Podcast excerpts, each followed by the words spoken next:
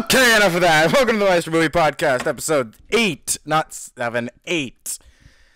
Okay, I hate that song. Get that out of here. Hellspawn. That was pretty surprising, though. I like that. Yeah. I'm a fan. No, you're not. No, you're not. You better not be. I mean, you guys heard their whole album. It's pretty good. Okay, so to get this out of the way first, just because I think this is funny, are you pro Ewoks or anti Ewoks? We'll get to it. That's your answer to a lot of stuff, and yeah, I say when their entrance comes, you should say it. But I think I've made my stance clear already. All right, so I got Alex and Zach with me. We'll get to this in Last Jedi, but I'm gonna add the question of pro port or anti port soon too. All right, so I got Alex and Zach with me. Say hi, guys. Hello.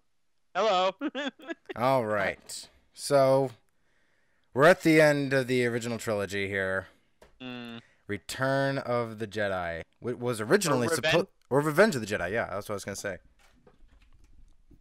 If you want. Whichever you prefer. Jedi was, don't take revenge. This was not as good as the previous two. It's known as Return of the Jedi. What? It's known as Return of the Jedi. Like, yeah. Just because we know what it could have been called doesn't mean anything to me. The end product is Return of the Jedi. I mean, they literally, like, changed it, like, what? Like, 3 weeks before the movie came out or something crazy like that? Yeah, but the only reason we know that is because they told us it. No, the only reason we know that is because there's a bunch of posters that came out to movie theaters, and they were told to take it down. Yeah, but that's my point. They told us it was revenge and then decided to make a return at the end of the day when it went to theaters and what it's known now as its return. I see it as return. So okay. This is... But sadly, Edge of Tomorrow is live, die, repeat for me. It sucks. That is stupid, and I'm going to continue to argue that one to the end of time, but whatever. I don't want it to be the case, but that's sadly what they did to us. I know, but Edge of Tomorrow sounds so much better. So back on Return of the Jedi. Okay. This was the Star Wars movie that got me into Star Wars. Not gonna lie, this was my childhood favorite. Okay. So this was a very nostalgic feeling watching this movie again. It was so nostalgic. That's pretty interesting, considering the whole half of that movie is set on 2 movies worth of exposition and character build. I know. I was a very impatient boy. When it counted. Even though I didn't wait for the candy that my mom hid under the bed, but we'll talk about that. I guess we won't talk about that. Say, that's a whole nother podcast. Yeah, that's a whole nother podcast. So, this is episode 6, I guess. Yeah. So, any last words before we get into this, guys? I feel like at some point we need to talk about how much this movie was edited over at the very end of it after, you know, the prequel trilogy came out, but that's a whole nother issue. Well, the last episode we talked a lot about what the differences between the special editions, because Chris had seen them on VHS, and I'm assuming that's the case. I did this time too. But I'm watching them. I have to watch the special editions. It's what I have. Yeah, I mean, and the unfortunate thing is, like, that's what I own too. You know, I didn't actually own the entire franchise until like 2 years ago when I went to Target and bought, you know, the whole, you know, 6-film spiel. You know, so you know what I have there is the most recent versions of them that were done. Just gonna there for the fans there though. When we get to that section, there is some fun things I do want to talk about that, you know, Disney's done to really make me love Return of the Jedi a lot more than I used to. I used to, you know, say, oh, it's Return, you know, it's got the Ewoks and crap. It's just, you know, terrible, you know, just horrible, you know, send-off to the film. But, you know, looking back at it, I really love Return of the Jedi a lot more because there's a lot of little things that you never notice. And then, you know, Disney's explaining away, saying, oh, this is this one person you've been watching the last, like, 6 years. Hold on, before we start. I gotta write something down real quick. Alex doesn't own VHS versions, isn't real Star Wars fan. Okay, let's do this. Hey man, I never claimed to be. I've said since day one, I ain't a real fan. I'm a fan of movies, and we're talking about the most important franchise in the period. I have never said that I'm a Star Wars fan. Would I love to be a Star Wars fan? Sure, but I'm not, man. I'm not. I'm just messing with you. Plus my VHS player, it's got a tape lodged in there still. I see. I'm gonna be honest. I was like digging through my old VHSs the other day, and I pulled out a TV recorded version of Muppets Treasure Island, and I still want that thing. I almost want to buy that series from you. Okay. Do you? I will sell it to you. Sell it. Treasure Island. All right, guys, ready? All right, Chris, send us out. Star Wars Episode 6, Return of the Jedi, released May 25th, 1983. Written by Lawrence Kasdan, George Lucas, and if there was a third party who was in that script, I didn't see it. Directed by, quote, Richard Marquand, even though reports say it was more George Lucas than him, but who cares? Starring Harrison Ford, Mark Hamill, Carrie Fisher, Billy Dee Williams, Anthony Daniels, a debuting Ian McDermid, James Earl Jones, Frank Oz, Sir Alec Guinness, for about 5 minutes. All right. Opening crawl. Obvious that... This opening crawl obviously established that this movie wasn't going to be as good as the last one, honestly. So, well, in fairness to the last one, I don't think there's been a Star Wars movie to date that has beaten that one. Not yet. Not yet. Well, you know, before we get there, Zach wasn't here for the last episode, so I want to ask him something real quick. Okay, Zach, sure. Do you think that, and I think these are two different questions, but which movie do you think is better, and which one is your favorite? Star Wars or Empire? Because I think Star Wars is the better movie, but I think Empire is my personal favorite. You know, that is a hard question just because Empire is just such a well-made film. But, you know, as far as favorite, obviously, you know, I'm gonna go with the true Star Wars fan and say, you know, Empire. Empire is, you know, top charted. You know, it's considered by fans and critics to be the best of the franchise, and will retain that title till, you know, 2015, where, you know, people start arguing, well, is Force Awakens better? And, you know, maybe we'll talk again about this in 6 months when you know, Rian Johnson gets his shot at the title. But, you know, I think that, you know, I would say, you know, the better of the made films for the time that it was made would be, you know, A New Hope. But, you know, I think my more favorite is obviously Empire. Yeah, I stand by that too. But like I said, we might need to reevaluate this whole structure in 6 months after Rian Johnson gets his shot. Oh yeah. I think something's gonna make a good movie. I'm not holding up too high a standard here. Only because, not that I think that I'm gonna be disappointed. I just want more room to be impressed. I already like his work. I dig where they're going with Force Awakens, and the only thing that's really going to make me absolutely dislike it is if they copy Empire. Outside of that, I have a very open mind, so I'm not trying to think it could be better than any of them.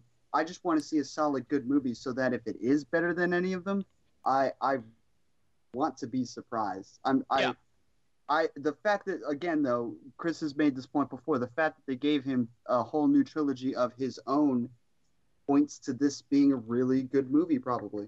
Yeah, and I you know, Disney is not a company, I would say, that you know, hands out trilogies like that unless they think it's earned.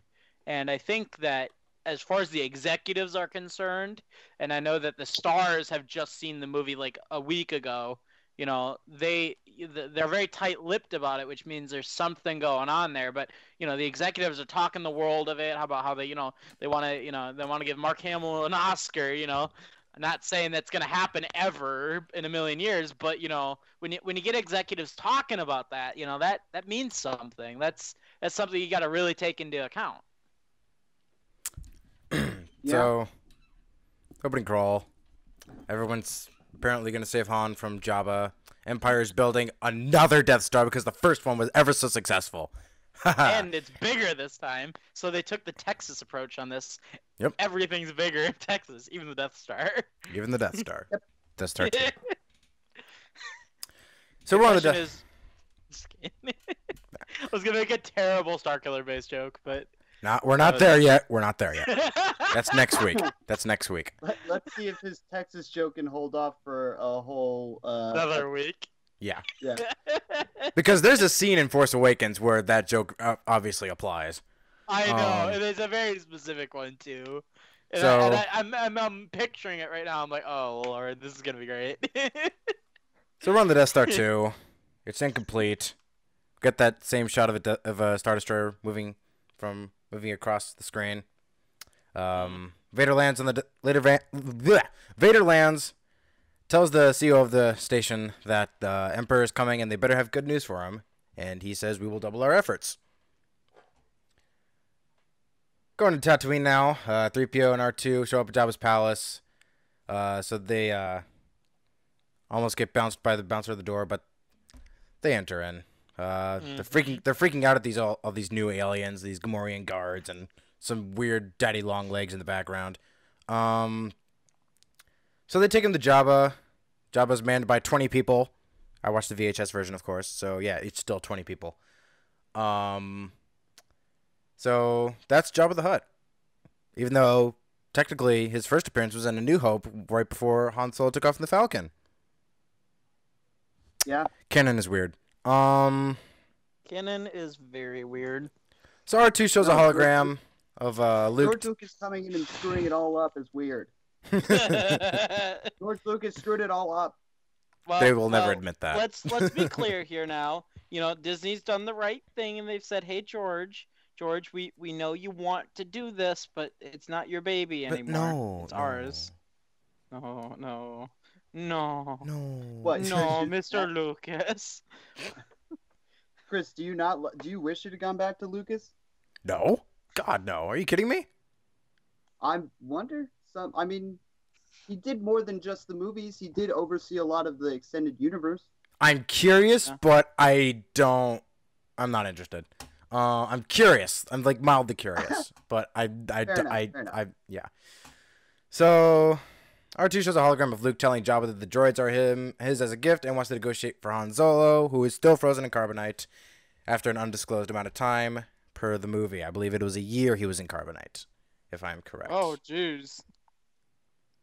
If I remember old canon correctly, even though that might not apply anymore. Anyway, so Jabba laughs. It's been a decent amount of time for him, at the very least, because of how far Luke has come in his training. He's an entirely different person from before he went to go see Vader at the end of Empire, and of course at the end of Empire when he had seen him. He is a different person. He is our reference point to that there being so much time that has gone by. Sure. Yep. So Jabba laughs at this idea. 3PO is appalled that he has to work for Jabba the Hutt, so the droids are taken to be fitted for service. Oh. So I don't know what that means. Usually, it's the Star Wars universe, and we're dealing with our main nerd characters. So well, R2 is turned into a bartender. They show what they do. R2 is a waiter, and C-3PO is a translator. Yeah. So as we stated earlier, you probably watched the special editions, and I watched the VHS version. The VHS version of this song, of the club song that plays when the Twi'lek gets thrown into the Rancor pit, is bad. But I still think the special edition version is worse. Oh, the special edition version is totally worse. Yeah. It's a mess, to say the least. It's so bad. It's so obnoxious, too. With all the CGI characters. Oh, geez, I get the point that they want to show off their CGI. They want to do this fun stuff. But why do they think that we want to look at the inside of a sick, saliva-filled mouth? Ugh. That's the thing that they think is that IMAX theaters are good. That's what theater goers want. They want the inside of a mouth.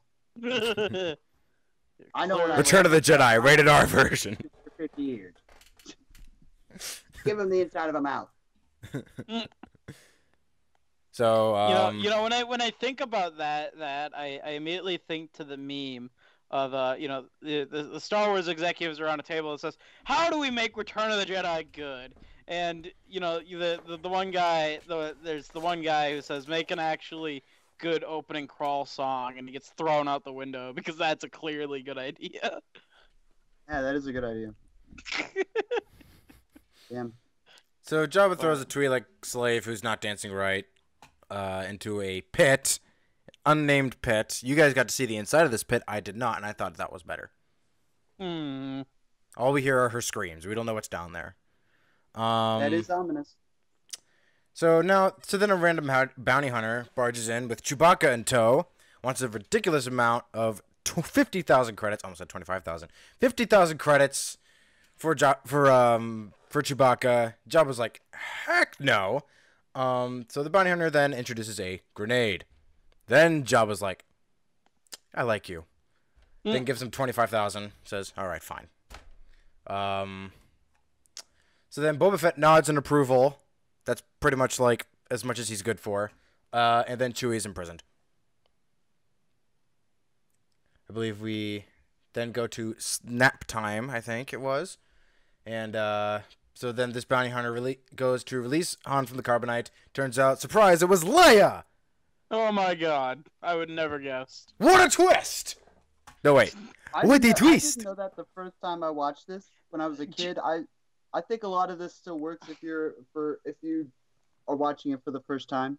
Oh, I absolutely agree. You know, when I watched Return for the first time, though, jokes aside, though, you know, you see that opening scene, and you see the hooded character, and you see the bounty hunter and the hooded character who's revealed to be Luke and all that, and you're like, well, you look at this hooded character, and not trying to make myself seem stupid or anything, but I originally thought it was Palpatine trying to, barter for Solo to put him on his wall. But, the random bounty hunter was simply that, a random bounty hunter we didn't know. And the revelation that, it's Luke and Leia is just a lot more interesting to me. Leia was always the big surprise for me. Luke, I always liked that they give a very ominous back and forth as to whether he is good or bad. There's something about him that is dark, and there's something about him that's also heroic. He's saving his friends, but he's also killing a lot of people. Yeah. Yes, he did. We will get to that. So Jabba wakes up, apparently, or was he awake the whole time? It's hard to tell. He throws Han in prison with Chewie and keeps Leia as a slave. Wink, wink. So yeah, Han and Chewie get to reunite. That was really nice. Given what comes 30 years after this in storyline. Mm-hmm. So Luke arrives, all dark clothed and immediately choking people, so he now is a Skywalker. Then... Has he killed younglings yet? We got the first gripe against this movie. Yep. He is not a Skywalker until he's killed younglings, and this. Or just starts randomly choking people. This is a generational thing, Chris. I don't think you understand. Hey, man, we still got to see Last Jedi. Yep. No, I'm talking about Force Awakens. Okay.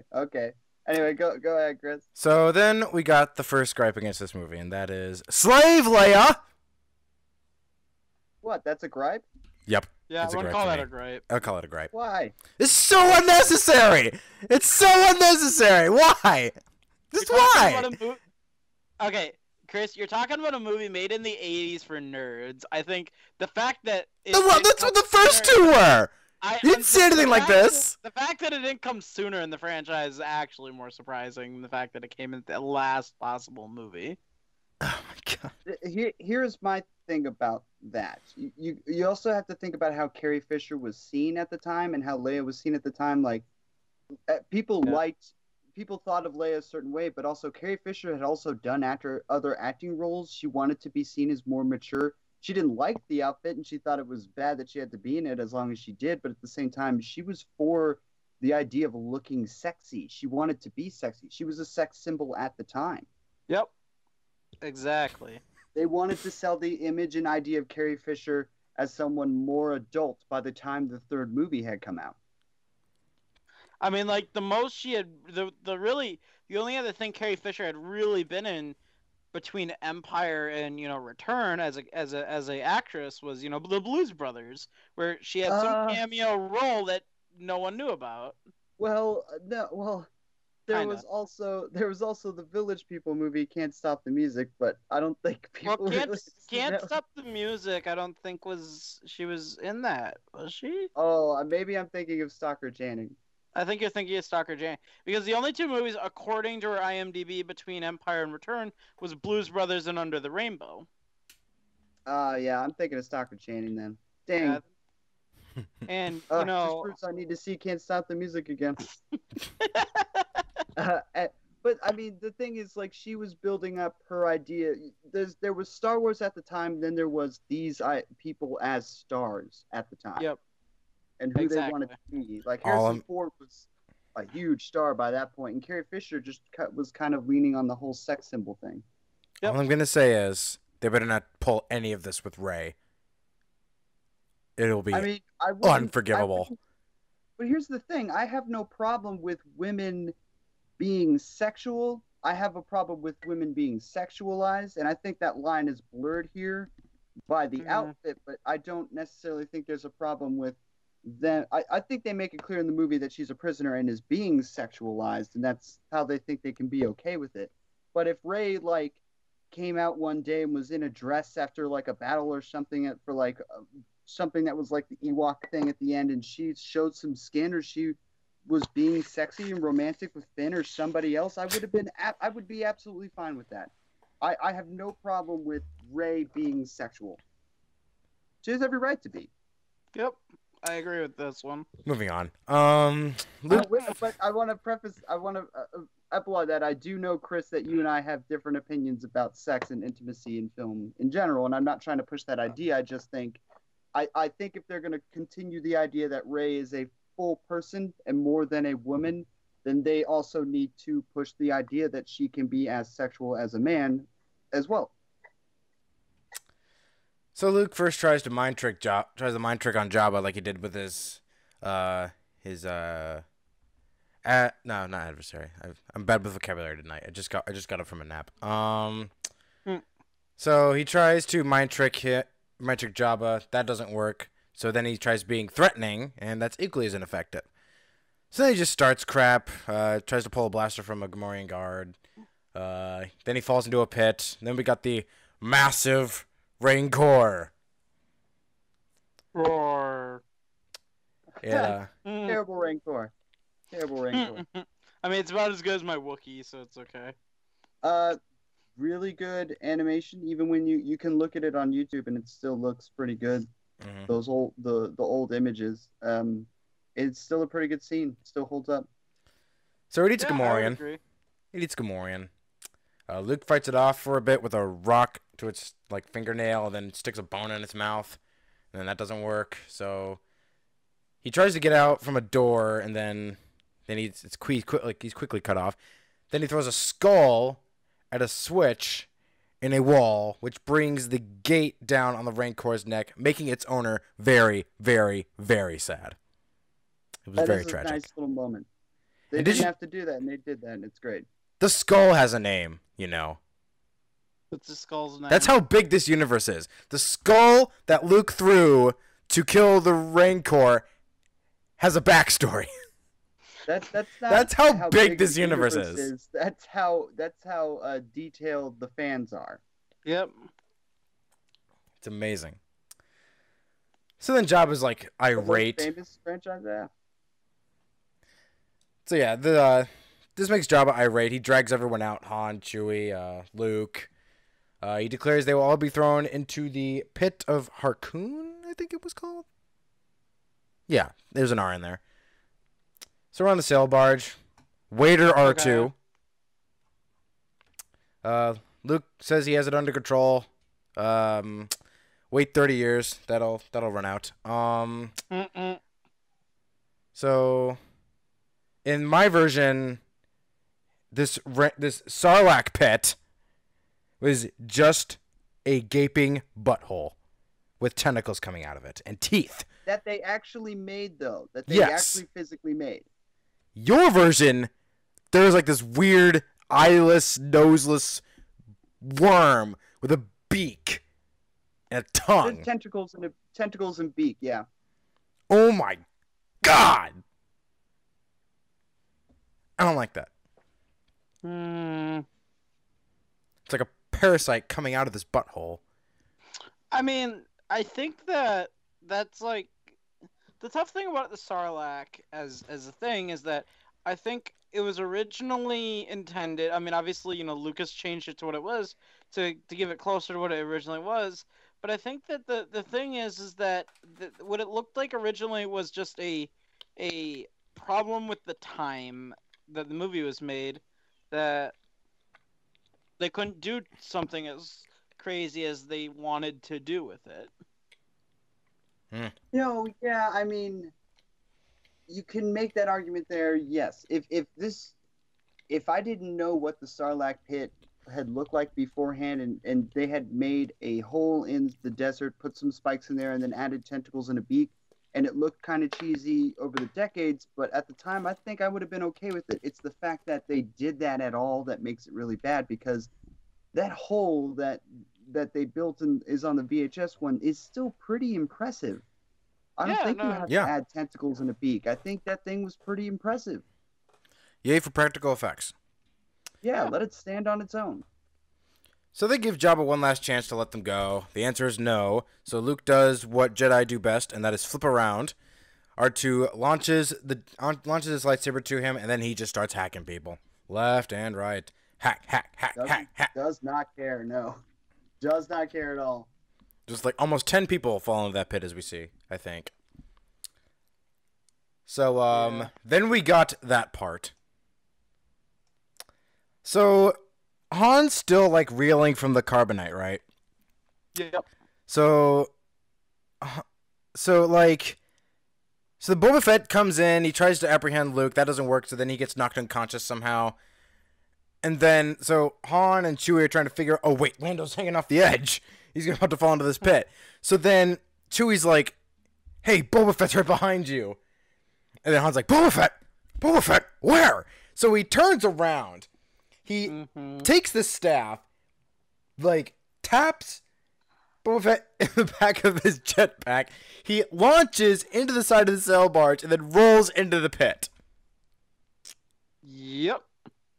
That is Boba Fett. That's what they did with Boba Fett. And if you're the guy who's making a freaking minute of this up, a second of this, you're wrong. You're wrong. Yeah. One of the most, like, he's Phasma before her time. That's what they meant. That's what they meant when they said she's the Phasma of this. That's what they meant when they said that she's the Boba Fett of this trilogy, whereas she does nothing and gets thrown into a trash compactor. Same way that Boba Fett does nothing and gets thrown into a Sarlacc pit. Except in the new trailer, what is she doing with Finn? Apparently she's alive. Just fight. No. She just got thrown in a trash compactor. It didn't say that she got crushed or that they crushed her. She just got thrown in one, and I mean, heck, the other three people survived theirs, so who's to say she didn't survive it? Maybe it's a different person. Maybe she actually did die. No, never mind, I'm kidding. That's not canon. Okay, never mind. I'll get to that later. I'll get to that next week. So yeah, Boba Fett, everybody. Applause. Woo! Most badass character in Star Wars histories. Cumulative time in the trilogy. Yeah. 10, 15 minutes. It's the outfit and the toy.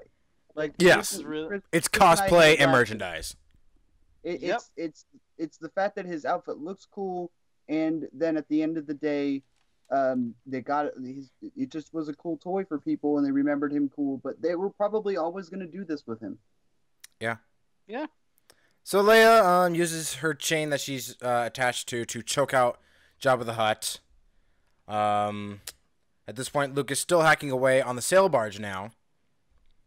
So Han and Chewie rescue Lando.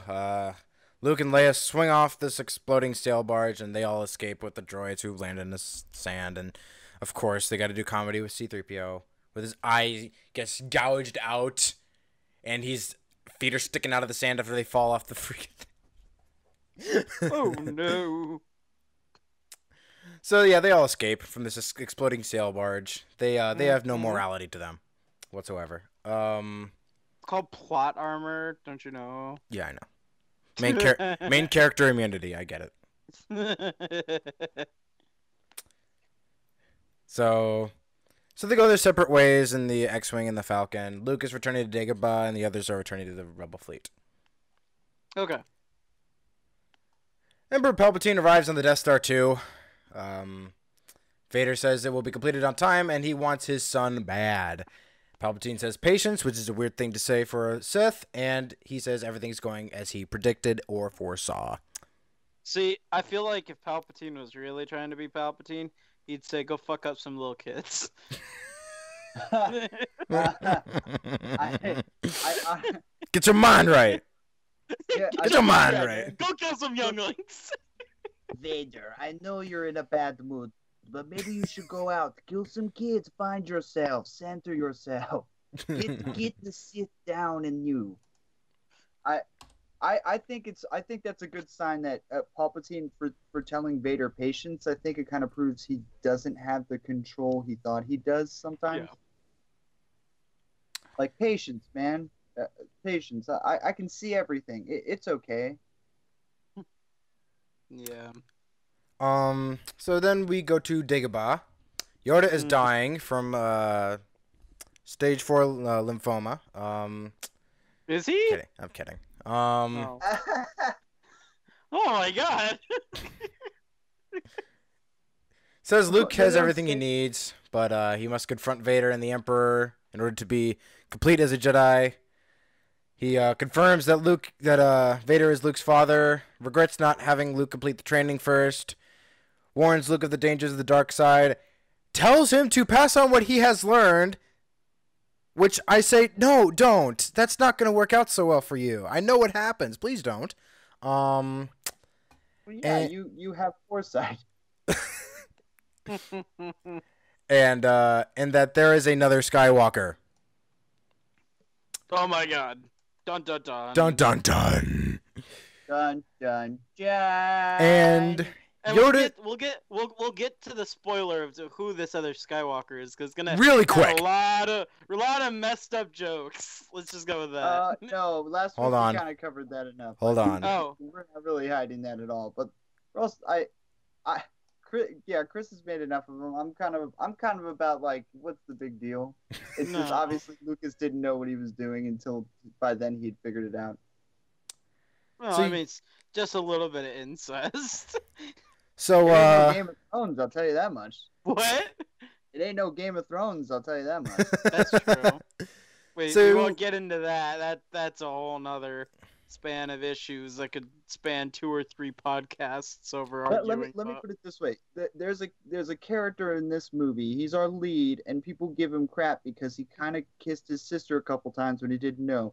And in Game of Thrones, there's a character that people are legitimately rooting for the redemption of, and he was about his sister for a long time. Let's also add into the character that we also were the other character we were rooting for significantly. Decides randomly he doesn't even know this yet that he happened to get jiggy with his aunt. Yeah, like what the fuck? What the Game of Thrones, man? This ain't no Game of Thrones. That's all I'm saying. That's all I'm saying. Yeah. So Yoda tells him there's another Skywalker, and then he disappears peacefully, just like Qui-Gon did, remember? Hey, Qui-Gon, how you doing? How's your charred body?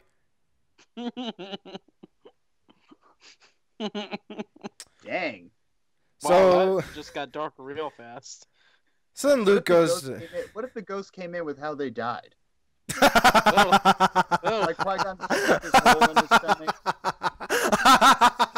Anakin Skywalker's all like burnt up and destroyed, and Obi-Wan's cut in half, and Yoda's you can take half his body and put it on a log, and his legs are like running around with Yoda, and Yoda's just kind of there, perfect, and all the other three look at him and like, dude, what? You're still old, Yoda. You're still old. And then Anakin's like, you're pretty yucky. So Luke then talks to Obi-Wan, his Force ghost, who crosses the ethereal plane and sits on a log. Yes. Yeah, because Luke needs that. We That's the thing about the last movie. Like, they don't need the mystifying stuff anymore. They need to come out of the ethers, sit down on a log, and look at him and be like, "Here's what you got to do, dude." We can't allude to stuff anymore. We just have to lay it all on the table. You gotta kill your daddy. You gotta kill your dad. I couldn't even do it, and you gotta do it now. I didn't do my job. You gotta do it. You ever had those moments when in the movies when you get that old guy who says, "Yeah, I really messed up. I didn't do the thing I was supposed to do all those years ago. So I just met you, kid, but you got to do the thing." So he recaps the Obi-Wan recaps the main relationship of the prequels between him and Anakin. Tells him Anakin and Vader, yes, are one of the same. Repeats that Luke must face him, but he can't. But Luke just can't. So then Obi-Wan tells him about his twin sister, who Luke himself realizes is Leia. Oh my God! Spoiler Why? Alert. Spoiler alert! What's wrong with that? Do they really have to be brother and sister? Like, can we just talk about this for a second? Well, I know, but I mean, you seem to be. Your question is, do they really have to be brother and sister? Do they really have to not be brother and sister? Why are you so passionate about that? Like, they've already crossed the line. Like, do they really need to go here? What do you mean by cross the line? Because they kissed a couple times? I don't know what that means, but it just seems so unnecessary. Like, why do they have to be brother and sister? See, think about this. Like, think about it this way. They started out with this like love triangle relationship. It could have caused conflict down the road, but they decided to keep them all together as a family instead to break them apart on that level, which probably would have been too cheesy to do anyway. And they wanted to form a relationship between Luke and Leia and also broaden the Skywalker family to begin with. What is so wrong with making her his twin sister? They have a connection now. That explains why they are connected to each other, why their relationship is so strong to begin with, but whatever. Also at the same time lengthens the plot. If she's not his sister and she's just a princess, after a while, what else is she? Oh, whatever. So, like, I just think it's funny that a couple kisses are taking away from an opportunity to really broaden this world and these characters just because it's a little icky. So we go back to the Rebel fleet. So they're briefing about an attack on the Death Star 2. Lando will lead the fighter attack. Han will lead the ground assault. So Han lends Lando the Falcon, and Lando promises not to get a scratch on it. Should not have made it. So then Han takes Leia, Luke, Chewie, C-3PO for whatever reason, and R2, and a whole bunch of other people, and they take a stolen Imperial shuttle, and they go to Endor. Okay, so to talk about this, actually, this is actually something kind of really cool that I'm sure, Chris, you know all about this. Oh, so boy. You guys have now officially watched, Clone Wars, right? Oh, yeah. So I love how in the last, I think, year and a half, they've confirmed that one of those soldiers, and he makes like a 2-second on-screen appearance, is Captain Rex from the original Clone Wars series. Yes, that is true. And it's in spoiler for Rebels. Spoiler for Rebels. He shows up. He's part of the Rebel Alliance, but this is a character who they established 35 years ago, and he's showing up in this movie, and it's really cool that they have all these unnamed characters, and they can just explain away saying, hey, this fan favorite character you love is played by Nick Sant, who's in it. He's in it for about 3 seconds, in one of the scenes where they're breaking into the base, and then another scene where he's dressed up as an Imperial trooper, and they got caught. So that's interesting. Captain Rex is the guy with the white beard in the Rebel group. Yep. He's the random old guy that you're like, why is this old guy here? Why is he doing the thing? Well, it's because he's a battle commander. He does this thing. It's okay, Alex. You're taking your first steps into a larger world. Well, it wasn't Rex in the animated movie we watched? Yes. Yes, he was. Yeah, then I know who you're talking about. Yes. He's the guy that got controlled, and they were... They call him once and they find out he's been brainwashed, and then call him again later, stupidly thinking. But yeah, we don't see him till later. Yeah, we don't see him till later. Yeah, he's the clone commander that Anakin Skywalker has with him. He has the blue armor and everything. Then yeah, no, I remember. Yeah, and we're thinking the same guy. Then yeah, yeah, I know who you're talking about, Chris. I just didn't know he was in this at all. Death Star 2. Palpatine wants the fleet on the other side of the moon and Vader to go to his command ship on the Executor, Super Star Destroyer. Shuttle eventually lands on Endor after tense moments. They're giving... Okay, this is weird here. This is weird. So, they want the shield down, even though they're landing on the moon? Is the moon shielded too? Yes. Preposterous. Well, Endor is a moon. No, they never said that. No, they said that the shield was over the Death Star, not on Endor, the whole moon. Well, don't worry about it. Don't worry about it. Well, let's say they don't have it on the whole moon. They just have it on the base that they cover on the moon. Yeah, that's where their shields would be. They never say this specifically. So there. You know, It's those kinds of problems I have. They don't explicitly say things that are important to me. Okay? Just deal with it, all right? I just want you to understand that these were things that they didn't know were going to be important when they made them. They didn't know that this world was going to be this expansive and big and humongous and detailed when they made the movie. They just were making movies.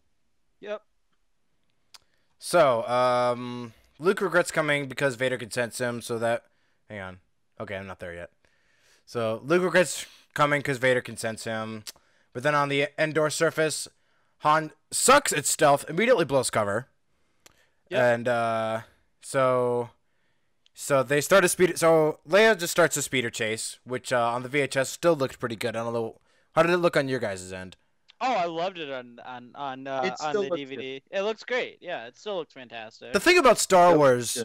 And especially this original trilogy, I think we've already pretty much said this, but it still looks good. Yeah. After all these years, still looks good. Classic. Classic. Yeah. So best franchise in cinematic history. I stand by that. Like, I watch a lot of weird stuff. I watch a lot of old stuff. I watch a lot of like Oscar stuff, but at the same time, I'm not dumb. Like these movies took the world by storm and everyone by their heart for a reason. Yep. So, the Imperials, they're not calling for backup for whatever reason. Nor can anyone hear all the crap going on. So, nobody else comes to help them. Leia, so Leia and Luke are on the same speeder. Then Luke jumps onto another speeder and then shoves a guy off and he gets rammed into a tree at a high velocity. So then they split up. Leia's chasing one guy, and then she gets knocked off, is not immediately killed. In fact, she's perfectly fine, except unconscious. Same with Luke, but he's a Jedi, so that's excusable. So then, also, Luke uses his lightsaber to cut this speeder right in half as it's speeding towards him, because he is a Jedi, and he could do that. Yep. Yep. Yeah, this scene's great. This scene is great. Yeah, it is. It's absolutely great. I love it. So, after that, everybody's bored. Han's all bored and just like, so Han's just like so bored. He's resting his head in his hand. He's just like, what's going on here, man? What's going on? So Han just doesn't feel like he wants to be there at all. No. He wants to be on his Falcon. Yeah. He should have been on his Falcon. He shouldn't have been here at all. Yeah. Huh. He should have been up there talking with Lando, having a grand old time. Leia should have been a general leading those men on her own, by herself, and then eventually at the end when she met Han, then they would have contacted and talked, and it would have been a whole thing. Yeah, I think the fact that they put Leia on the moon of Endor was kind of a complete...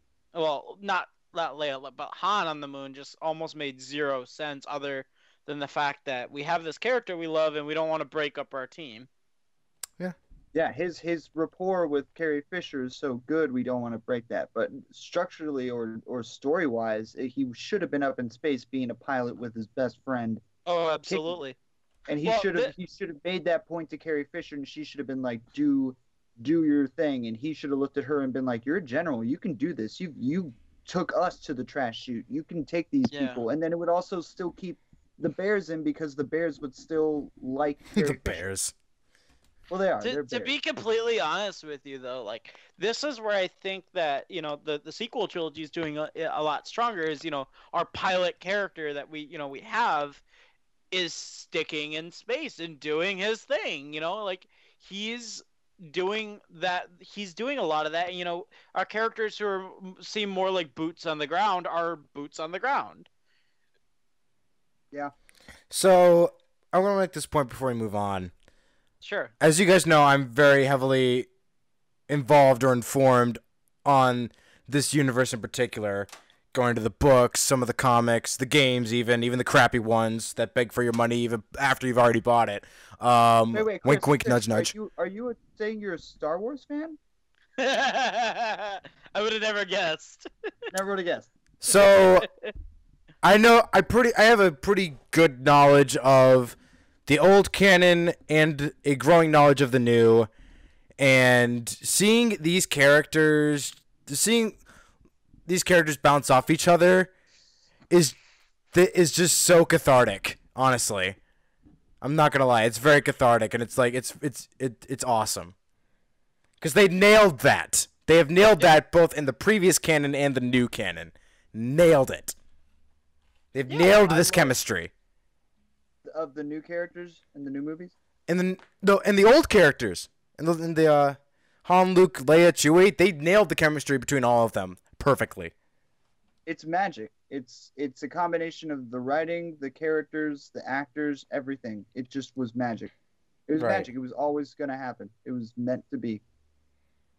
I just wanted to get that out before I moved on. So, Luke... I got to say, I think they found really good chemistry and produced really good characters and have really good jumping points with Rey, Finn, and Poe, and even Kylo Ren. They are what excite me the most about Force Awakens. You know, like, yeah, I agree. Like, I absolutely agree. I think that, you know, we're getting some very interesting stuff in the new trilogy, and I think that, you know, they're really playing off this very similar function that was played off in the original, which is, you know, we have our three or four leads, and they all play very well off each other, and we're going to give them as many of those kinds of moments as we can get. Yeah. Yeah. And so I think that's where I think we're going to see that starring, you know, diamond in the rough almost. If you know, let's say, you know, the sequel trilogy doesn't do as well as we think, I think that diamond in the rough will always be, well, you know, our three or four lead cast just work so well together all the time. So Luke arrives at the group. They she says, okay, Leia's missing. Like, wait. No, wait. Luke thought she came back to them. Han thought she was with him. So then they go look for her. They go and look for her. So we cut to Leia, who encounters Wicket the Ewok, played by the great Warwick Davis. Now hold your Ewok opinions until later. It's just one. Let's not get them yet. So they I don't want to like poo-poo them. I don't think they're like the worst thing. Not yet. Not yet. I don't think they're the right tone for it. But I do got to say this: you bringing up Warwick Davis makes me wonder. Have you ever seen Willow? Hmm. I've been to Willow Creek. What are you talking about? I'm kidding. No, I have not. No. Have you ever seen the movie starring Warwick Davis, Willow? I have not. But he's a great host at the conventions. Ooh, we got to watch that one. You're gonna love it. Anyway, go on. So go on. So they form a genuinely good adventure movie. It's great. So they form a bond by Leia's helmet and a piece of popcorn, is what it looked like. So the Imperial snipers do what they do best. They miss and they fail to hit them. As they do. So but scout troopers come and they apprehend her momentarily, but then they are easily dispatched. And So Wicket then leads Leia somewhere. Then we cut to Death Star, cut back to the Death Star 2. I should just call it the Mark 2. Death Star Mark 2. Or Update 2.0. I don't know. Vader tells Palpatine... Vader comes back off the ship, and Palpatine's like, I thought I told you to stay on the ship. It's like, well, the rebels are on Endor. And Palpatine's like, I know. Well, my son's with them. Palpatine's like, what? You sensed that and I didn't? That's weird. So...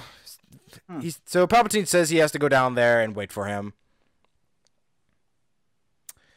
So Han and Luke go searching for Leia, find only wreckage and her helmet. They're about to assume the worst, but they're not ready to give up because they're friends and family. So Chewie finds a dead animal, wants to eat it, but they all get caught into a net. So then... so good. Wait. R2 assumably cuts them out. They all fall to the ground. And then they are surrounded by all of the teddy bears. Ewoks! You mean teddy bears, right? They're teddy bears. Yeah, they're teddy bears. I don't know about you. They're teddy bears. I mean, they may be called Ewoks in this world, and that would sort of be like me walking up and... I guess teddy bears is a racist slur to Ewoks, in a way. But, oh my gosh! That's the position I got to take. I'm sorry that I'm doing all this foreshadowing for Last Jedi, but if Ewoks are teddy bears, what's the racial slur for porgs then? Penguins. Very much so. That's a happy feet right there. That's what? Happy feet. Happy feet. I will call them happy feet unless one of them does surf up, but it's gonna be unless one of them surfs up? Oh, they are surrounded by water. There is a chance. Oh my god. I'm done. I will concede. So you may release... You now have my permission to release all of your Ewok opinions. Go. They're teddy bears. That's it. I just think that they're the wrong tone for ever. Because here's the thing: we haven't even brought up the best parts of this movie, and that's everything involving Luke and Vader and the Emperor. And that is so good. And the ending of 3 movies, and then you get this adventure on the side, and it's an adventure. It's fine, and it's matched up with like starfighting stuff too. But it's teddy bears, and it's just wrong. It's wrong. I mean, well, let's be clear. Let's be clear. These are teddy bears that were literally designed to sell toys to little kids who were like, ooh! I'm not saying that I don't... Dude, these are movies. I get that. They're movies, and they were really big at that point. They were selling toys. Boba Fett was a toy. I get it. That's part of the deal. But, like, I there's a point where you have to... Lucas had to say, I either sell more toys or I tell this right. And he decided to sell more toys. I don't think it hurts the movie... in like a huge big way to the point that it makes it less of a classic. It certainly makes it less of a classic than the other two, but it's still a movie that when I watched it as a kid, I was like, those are teddy bears. That's awesome. And then when the dark stuff happened, I was like, he's cute. That's his dad. Oh, teddy bears. Teddy bears. Like that's the point of the movie. I get it. And I've grown out of that, and I don't think that has aged well. It was a decision that they made I just don't think has aged well. I'm not sitting here saying it ruined the series or the movie, or it's just it was the wrong tone to put in there. To be completely honest, I'm still wrapping my head around young Alex Robles saying, "Oh, teddy bears." Okay. I didn't have hair then. I'm gonna give you backstory here. I did this last week with you, Alex. I want to run this by you, see if you think it's true or not. So before in the VHS version, there's this interview with George Lucas in all 3 movies, and he's being interviewed by Leonard Maltin because of course. What George Lucas said why he put Ewoks in there was because they were originally going to be the Wookiees, but they couldn't get they had some issue with the costumes or the budget, and then they had to settle with Ewoks. I'm not thinking that's true. Okay, I do believe that, but at the same time, I also believe that if he'd have done that, it would have been to sell Wookiee dolls. Or Wookiee outfits for Halloween. But Wookiees would be the idea that Wookiees are great. But here's the also thing: if we ever do the holiday special, we would get what that idea would have been. Oh God, no! I'm never touching that ever. No. Well, there you go. Never. There you go. Never. I don't need to. I think when they did the holiday special, they realized that would not only be super expensive, but also that was just, yeah. I think either way, whether it was Wookiees or the Ewoks, the idea was to sell more toys. But well, Wookiees would have been much more believable. Wookiees would have been the more mature decision and probably would have helped and lasted longer for sure. They still would have been teddy bears. It would have been a giant adult teddy bears, and I would have appreciated that more than like hand-wringing teddy bears, which is what they are. Yeah. So you ask me what my opinion is on Ewoks. They don't deter the movie for me. I still like this movie. Okay, at this point, they did not deter the movie for me. Wait till the third act, and then I'll get started. Just kidding. Then we'll get started. then I'll get riled up. So I got what you're saying. I get what you're saying, and I want to bring it up, but I have a feeling that you would say we'll get there. We'll get there. Okay. So Han doesn't like being threatened. Like he is, because they just start taking a prisoner and they take all their guns. 3PO gets up and they all just start like worshiping him like a god. It's just like R2 like spurts out like a snicker of some kind, and then so this is the funniest. This is one of the. This is like. This has to be okay. This is a guilty pleasure of mine. This is one of my. This has to be my favorite like funny moment in Star Wars. Where Han is like, C-3PO is like, I think they're mistaking me as some kind of god. And that's where R2 snickers, and then Han is like, well, why don't you use your divine influence and get us out of this? While he's smiling at him sarcastically. And then 3PO is like, I beg your pardon, General Solo, but that just wouldn't be proper. Han's like, proper? It's against my programming to impersonate a deity. And then Han's ready to strangle this droid. And then the Ewoks are just like, nope, don't do that. And then he's just like, it's like, it's okay. He's a friend of mine. Yeah, it's a pretty great back and forth. Great. I love these characters. It's like 3PO doesn't want to be rude at the expense of their lives. So they're taken to the tree village to be cooked and eaten. Leia objects to this, comes out, and they're just like, whoa, Leia, get us out of here. But apparently nothing can be done, even though as much as 3PO tries, like, listen, don't do this, please, they're my friends. So Luke then makes 3PO, float. So then, no, they're about to start cooking Han, and then Han just starts blowing on the torch. That's funny. That has to be a Han thing to do. That has to be. It's certainly a situation that if he had a gun, he would have shot first out of. So then Luke makes 3PO float as if he actually was a god, and the Ewoks just like, okay, he means it, he means it. It's like they worship him as a god, but they don't take him seriously. I mean, it's like a reference to classic cannibal films a little bit, though, in the sense that like it like if you remember like the first like chunk of like Pirates of the Caribbean 2, like it's basically the same plot with the same joke. Well, 3PO doesn't eat a severed toe, so that's true. And Johnny Depp barely. Yeah, that we know of. I should add Pirates of the Caribbean actually to my wheel. I will not review anything past 3. I'll tell you that right now. Oh, yes, you will. Something tells me Zach won't be there that day. No, yeah, something tells me Zach won't be there that day. Yeah, he'll be sick for some reason. So the Ewoks halt immediately, and then the heroes get a proper reunion, like the one we saw on Tatooine. Oh wait, we didn't.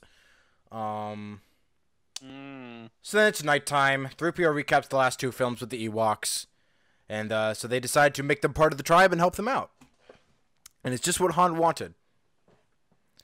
So Luke steps outside for a second. Leia follows. They talk. Luke asks her about if she remembers her real mother, and Leia says, only a little. She died when I was very young. I remember her being sad. I'm like, how do you remember Padme? You just came out the womb. I mean, like, literally. Absurd.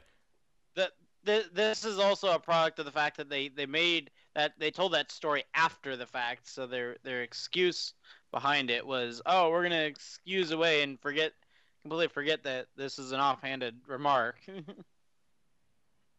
Yeah. Then again, she is a freaking Jedi. Maybe she does remember. She's not a Jedi. She's a Force user. You're remembering old canon. Yeah. I gotta be honest. That could be true. You could say that, and I wouldn't have a problem believing it. If they were like, the reason she remembers her being sad, and to some extent, is because the Force is in her. Yeah, and that was a big Force-heavy moment for both Anakin and Padme. Yeah, I mean, I would say that's a very reasonable reason, actually, and instead of just, like, explaining it away, saying, oh, how could she do that? You know, we can't do that when we're kids. But you know, the thing is that this is a sci-fi movie we're talking about, with a mystical, magical power made up of tiny microscopic cells that was literally... Hey, Chris, we're past that point.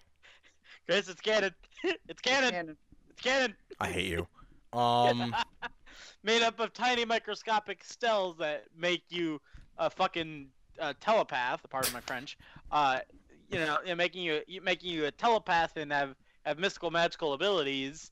But to be honest, like, you know, like, it just, like, that doesn't surprise me if that's, like, what that is, which it is. It's still dumb. It's still dumb. Anyway. Oh, absolutely. So. It's still bad logic. It just sensitizes the logic and makes it more sound than it could be.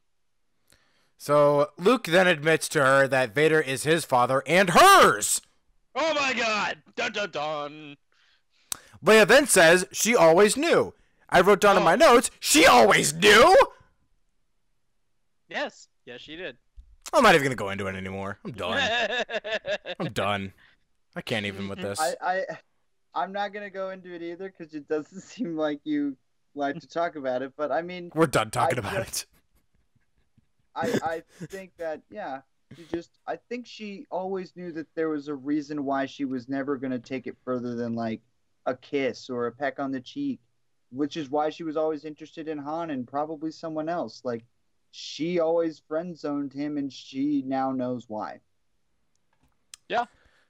So she pleads for him not to go to confront Vader, but he says he's a danger to the group, and as long as he's with them, because Vader will always be after them or him. So he leaves, Han comes in, him and Leia start having a friction, but they eventually embrace, because Leia is distraught. We're back at now we're at the Imperial base. Vader and Luke come face-to-face as father and son. This is where the good part of the movie comes in. Exactly. Like, I think, like, from this moment forward, I think this is when, you know, we get this change from, you know, this like, very... like, how do I describe it? You know, ideally mediocre adventure film to we're finally having, you know, we finally have a true Star Wars movie. Yes. Now we're at the soap opera aspect. Yes. Space opera. Sorry, space opera. Space, not soap opera. Space opera. Oh yeah. Oh yeah. When the Emperor just slapped Luke and they fell into that fountain and they got their dresses all wet, it was pretty dramatic. Threw wine in his face. So was Vader revealed to be his evil twin? Stop. Yep. The whole time. Please stop. Yep. Make it stop. Yeah, and then they cut the commercial in the middle of a movie. It was weird. They cut to an Activia commercial right in the middle of the movie. I don't know what happened. It was weird. So Vader is slightly. So Vader seems slightly impressed with Luke's growth. Luke tries to appeal to Anakin, but Vader says it's too late for him, and the Emperor is his master now. And then Luke says, "Well, I guess my father's truly dead." Boom! Dun, dun, dun. Turbo uppercut. Jab, jab. That hurt. That hurt the dad that's supposed to be dead inside. Or. So morning comes. The rebel party is there. Watches the shuttle that they're on take off. Or actually, is there anything else you want to say about that back and forth between Vader and Luke? That first one. I'm trying to remember. Well done scene. Very well done. Yes. I've heard some people complain about it not being dramatic enough, but to be honest, I think... Are you kidding me? They both... Yeah, no, I've heard arguments for it. I don't agree with them. I'm just saying I've heard about it, but I think the way that they put it across is pretty eloquent. They both understand that this was going to happen. The son understands the decision he's going to have to make. Maybe not the dark side of it, but he understands he's going to probably either die or... have to save his father somehow, and the father, he is the most important thing about this, because Vader we know very little about. Now that he's opened up the fact that he wants his son to be a part of whatever he's doing, evil or not, that makes him so much more interesting of a character. So whatever he says to Luke and however he responds to whatever Luke says, that is what I'm hanging on the edge of my seat for. I want to know what's going on with Vader. What's his true motives? Whoever says that this scene was not dramatic enough, you show me a dramatic scene. You get actors, you get a camera, you get producers, you get lighting. You make me a dramatic scene. You. Yes. So hold on, Chris. I think there's a way that you could make this like more dramatic. Absolutely, you could have music swell. You could have them both lightsabers. You can have them staring at each other. You could from across a big abyss, like all that stuff could happen. Absolutely, I just don't think it was needed. I don't agree with it. So to kind of agree with Alex here, me from my film school background and all that, my professors always taught me, if you're ever doing a scene from a movie and you're directing it, he would rather, and you wanted to do, Star Wars or Batman or whatever, and the reference obviously refers to Batman, but he said, I don't care if you want to do The Dark Knight, but I want to see Bruce Wayne scenes, not Batman scenes, because Bruce Wayne scenes will always be more dramatic. They'll always be more memorable. They'll always have their own story going into the scene and out of the scene. And like a titular scene that always came back to me was, the scene from The Dark Knight right after, Harvey Dent gets messed up. And, you have Bruce Wayne sitting in the bat suit and he's looking at it and he talks about how he's made mistakes and all that stuff. If you know what scene I'm referring to. People only remember The Dark Knight for the Joker. So it doesn't matter. No, that's not true. That's not true at all. I think a lot of people remember The Dark Knight for being a very dramatic, very, very... Anyway, we're talking about Star Wars, please! Hey, Chris, calm down, man. Like, we can talk about other things. Like, it's all right. I don't want to get too far away from the subject here, okay? Let's just table the villain discussion for a later time, okay? Okay. You just can't make something as... You can't make something as forceful and on the table as nobody remembers it other than the Joker, when I'm sorry, man, you can't bring that opinion and then shut the door. I just disagree. Anyways, to talk about dramatic scenes as a whole, I think the scene, and I'm going to talk about this in context to Return of the Jedi to stay on topic to help you out here. I think that the scene being very, very personal scene, you have three men talking about effectively the fate of the world. I mean, obviously, it's the fate of many worlds. Is a very dramatic scene. I think there doesn't need to be lightsabers. It doesn't need to be fighting. I think the bulk of it is Vader's like, I want you to join me. The Emperor is like, I want you to join him. And Luke's has this tough decision where he's got these two men who are, very senior to his cause, and they've, they're very powerful and they're very, respected in what they do, and he's basically kind of given this option of, well, maybe I should join him, maybe I should embrace my darker side and all that, and the fun of this movie is that he's basically everything's telling him do it. and then he doesn't do it, and that's so fun and so interesting. Yeah, it's also cool to see them meet in different ways every time. The first time they meet as starfighters. The second time they meet lightsabers blaring. And the third time they meet face-to-face, having a conversation. It's exactly. Pretty interesting. Pretty interesting, actually. This is a very, very interesting scene. I really like it. I absolutely agree. I think this is, if I were to talk about just pure dramatics of just, you know, in an epic-scoped movie, this is, you know, one of the movies, if I were to talk about, you know, small personal drama in, you know, big epic movies, this is a scene I'd love to talk about a lot. And that this movie doesn't need, this scene doesn't need the violence. It doesn't need the action. It doesn't need anything. It's just two men having a conversation, and that's so personal and so interesting and so cool. Well, let's say, and I wouldn't even say put violence and action in there. And I, again, I don't agree with the point, but like, yeah, just like the first time they meet each other, instead of just Luke walking out of an elevator and Darth Vader waiting for him, like he's waiting for his, you know, son to come out of the airport. Yeah, he could be dragged to his face by stormtroopers. He could be on the other side of a spaceship that is being hauled in, and they're glaring at each other from side to side. Like, it's a visual medium, so there's much more emotions that you could put into it, lighting, music, all these other things. It's not involved necessarily with violence and action, but just that moment could look bigger. And the person was making the argument that him just walking out of an elevator and seeing his dad like he's coming home from college is kind of a little deflating. But to me, I think it's actually telling of their relationship. They know a lot about each other just through this forced relationship that Luke has been building. And he just walks out and he's like, I can feel my father already. I feel that he's got a conflict going on, and I actually have a chance to convince him. I can feel it, and I don't need to go in there guns blazing or without putting up a fight. I just want to go see my dad.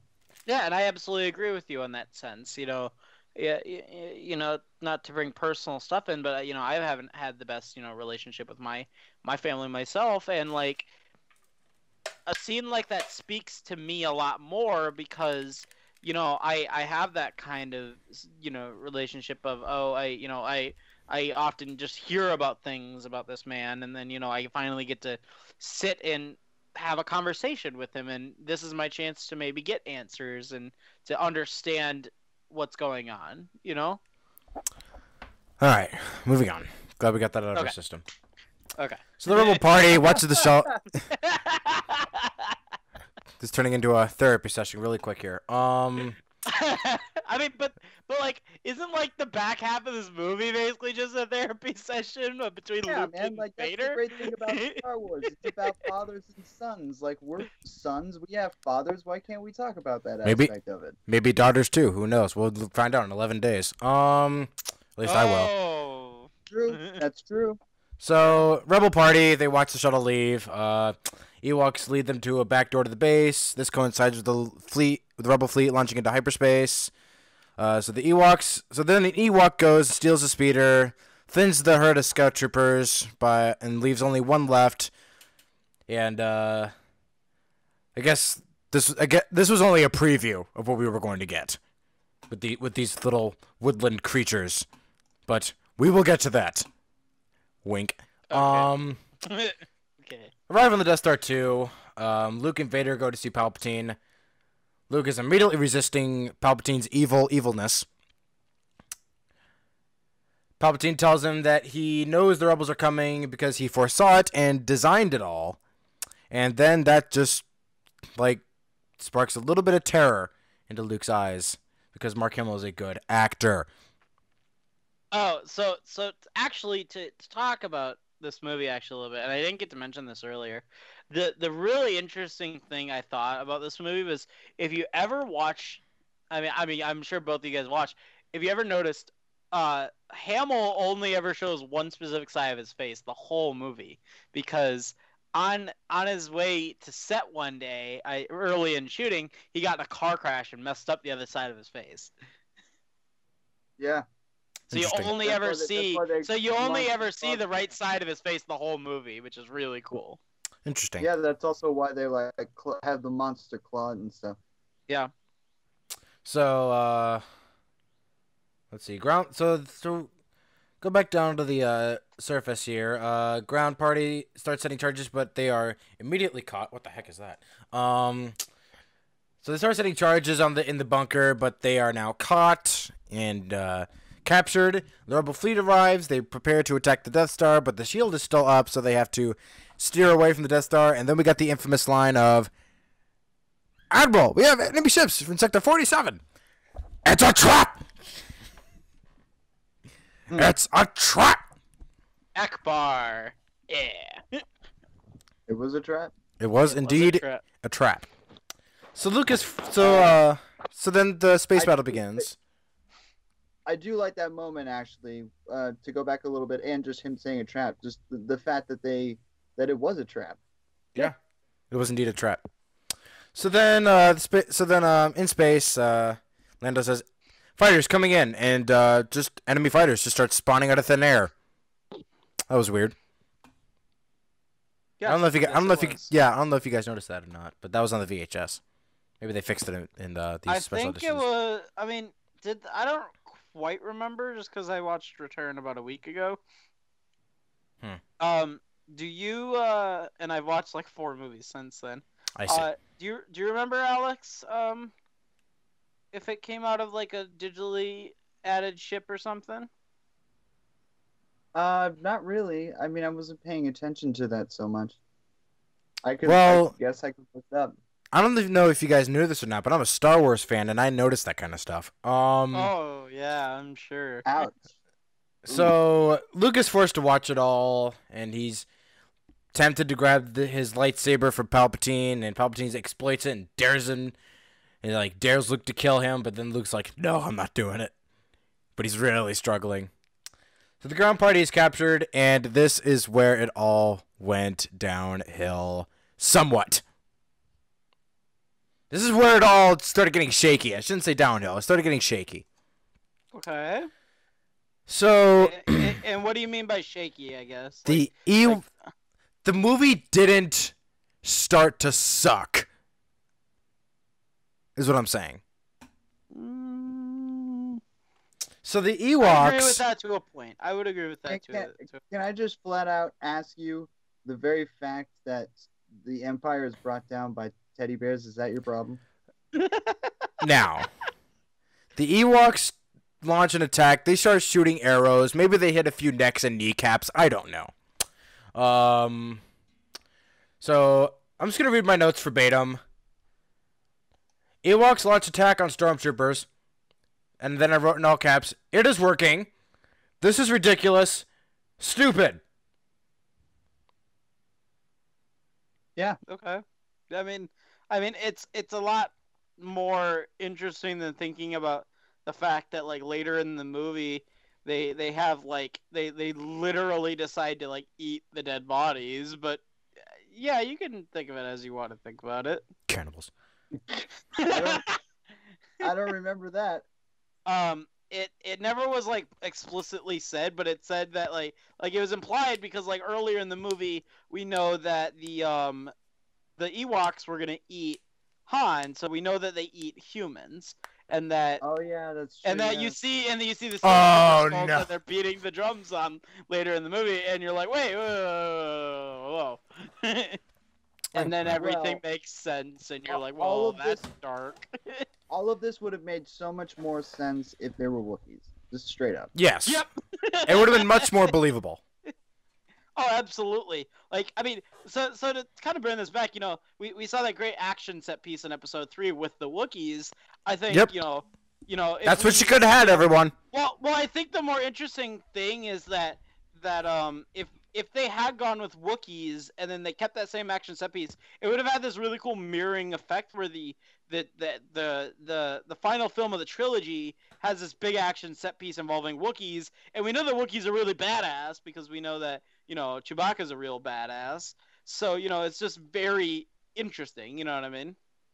I wonder if they had a Wookiee battle at the end of 3, if they would have just done a different battle altogether at the end of the 3rd episode. Maybe. I mean, the thing is that much of the prequel trilogy was based on Lucas's original notes, and that many of those battles were like things that he said, oh, there was a battle on this planet involving these people. Like, he didn't really have much of the story worked out, but he knew that like there were specific things that happened. I just thought of this. This is the third and like final installment as of the time of this Star Wars trilogy. It's a commercial success by everyone's surprise.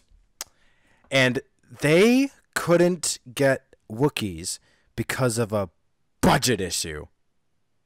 Well, that's amazing. Well, that's to think about. Well, you got to consider the fact that, you know, at the time Lucasfilms wanted, to make the movie bigger and better. So, they wanted to have all these effects to do the visual effects and to have the lightsabering and the force lightning and everything. And that's expensive. That's really expensive. And, you got to add the fact that, all right, you got this big action set piece where you need to make 40 full-sized Chewbacca costumes, basically. And you had to make copies of those Chewbacca costumes in case any of them get broken. And that adds up. That's a lot of money. And considering the fact that, budgets were smaller back then, the whole, all of, Return was made on, I'm trying to get the numbers here. Return of the Jedi was made on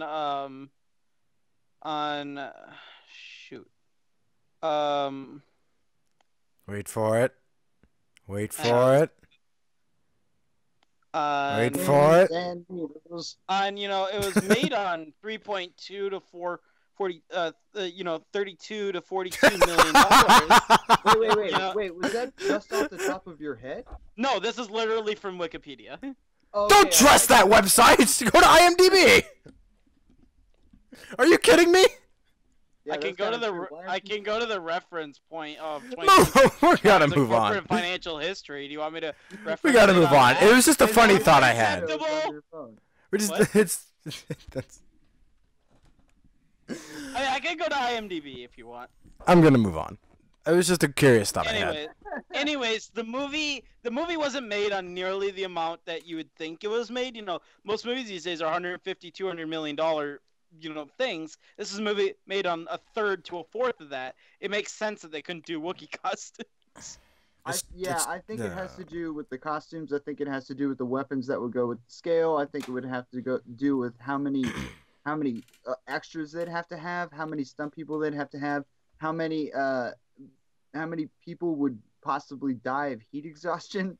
Oh, and are you Chris? This is straight from IMDb. It's $32.5 million. That's production cost. Okay. That is the budget. Yes, that was the budget. Is that adjusted for inflation? That is not adjusted for inflation. Okay. So I guess I would say. Well, I'll only give them $32 million. Adjusted for inflation. I am such a millennial, by the way. After adjusted for inflation, it's like. I would say probably closer to like 100 million, but like that's still not much for most movies of the same caliber, in that same blockbuster status. I think that to look at what Force Awakens was made on, to take a movie of very similar function, Force Awakens was made on $245 million. Anyway, this conversation has gone way too long, way too long than I expected. Last Jedi is made on even more, I think. So Han and Leia, they're locked outside this bunker.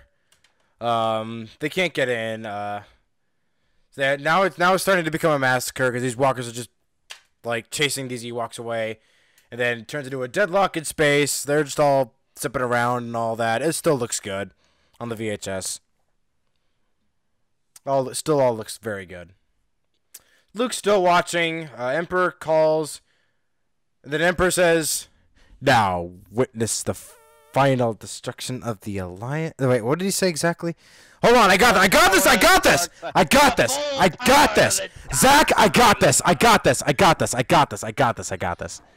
What was it? I don't got it. Whatever. He says witness this. The full power of the dark side. Witness the full power of this fully armed and operational battle station. You may fire at will, Commander. And then the Death Star, which the Death Star Update 2.0, which they thought was not operational, is then operational and just beams the Star Cruiser. Boom. Yeah. So now the rebels are like, whoa, crap! It's operational. We're in serious crap. So Luke is seriously considering just hacking Palpatine like a Jedi would do. So Palpatine's still daring him. He says, "I dare you." It's like he's like, "Strike me down with all of your hatred, and your journey towards the dark side will be complete." I'm such a nerd. So Luke says, "So Luke's just like." He looks at the lightsaber, looks back to the battle in space. Then he quickly turns, pulls the lightsaber to him, is about to hack Palpatine in half. Then Vader stops him, and then they start dueling. So then we got Chewbacca and some of the Ewoks hijack a Imperial Walker. They begin to wreak havoc. I'm just going to come out and flat out say it. Like, this was so confusing because it showed that it was a back and forth between the Empire. Actually, let's go back for a second. Let me go back for a second. There's this shot of these Ewoks who pull this rope to try to trip one of the walkers, but then the walker is, like, dragging these Ewoks, but it's dragging it with effort. That's funny. That is funny. That is funny. It's not bad or unentertaining. It's just unbelievable and kind of so unbelievable. Takes you away from the universe, but it's not like if I just put this on flipping through the channels, I'd be like, "Oh, cool, Return of the Jedi." Yeah. So it shows that it's a back and forth, and it's just like it goes from one shot of the. This is the montage where we got the scout somebody got clotheslined by a trap, and then an Imperial Walker tripped up on some logs, like slipped on some logs. Then he got crushed by logs, which that is believable, because it's like two massive trunks just coming in, caving in this walker. And then one gets caught in a rope and crashes into a tree, and then. The walker, and then the walkers are blowing up Ewoks. It's just like back and forth. So I just wrote in my notes, "What the hell is happening?" Oh my god! So in the process of trying to get this door open, R2 gets stunned, and so Han tries to hotwire the door, and he only makes it worse.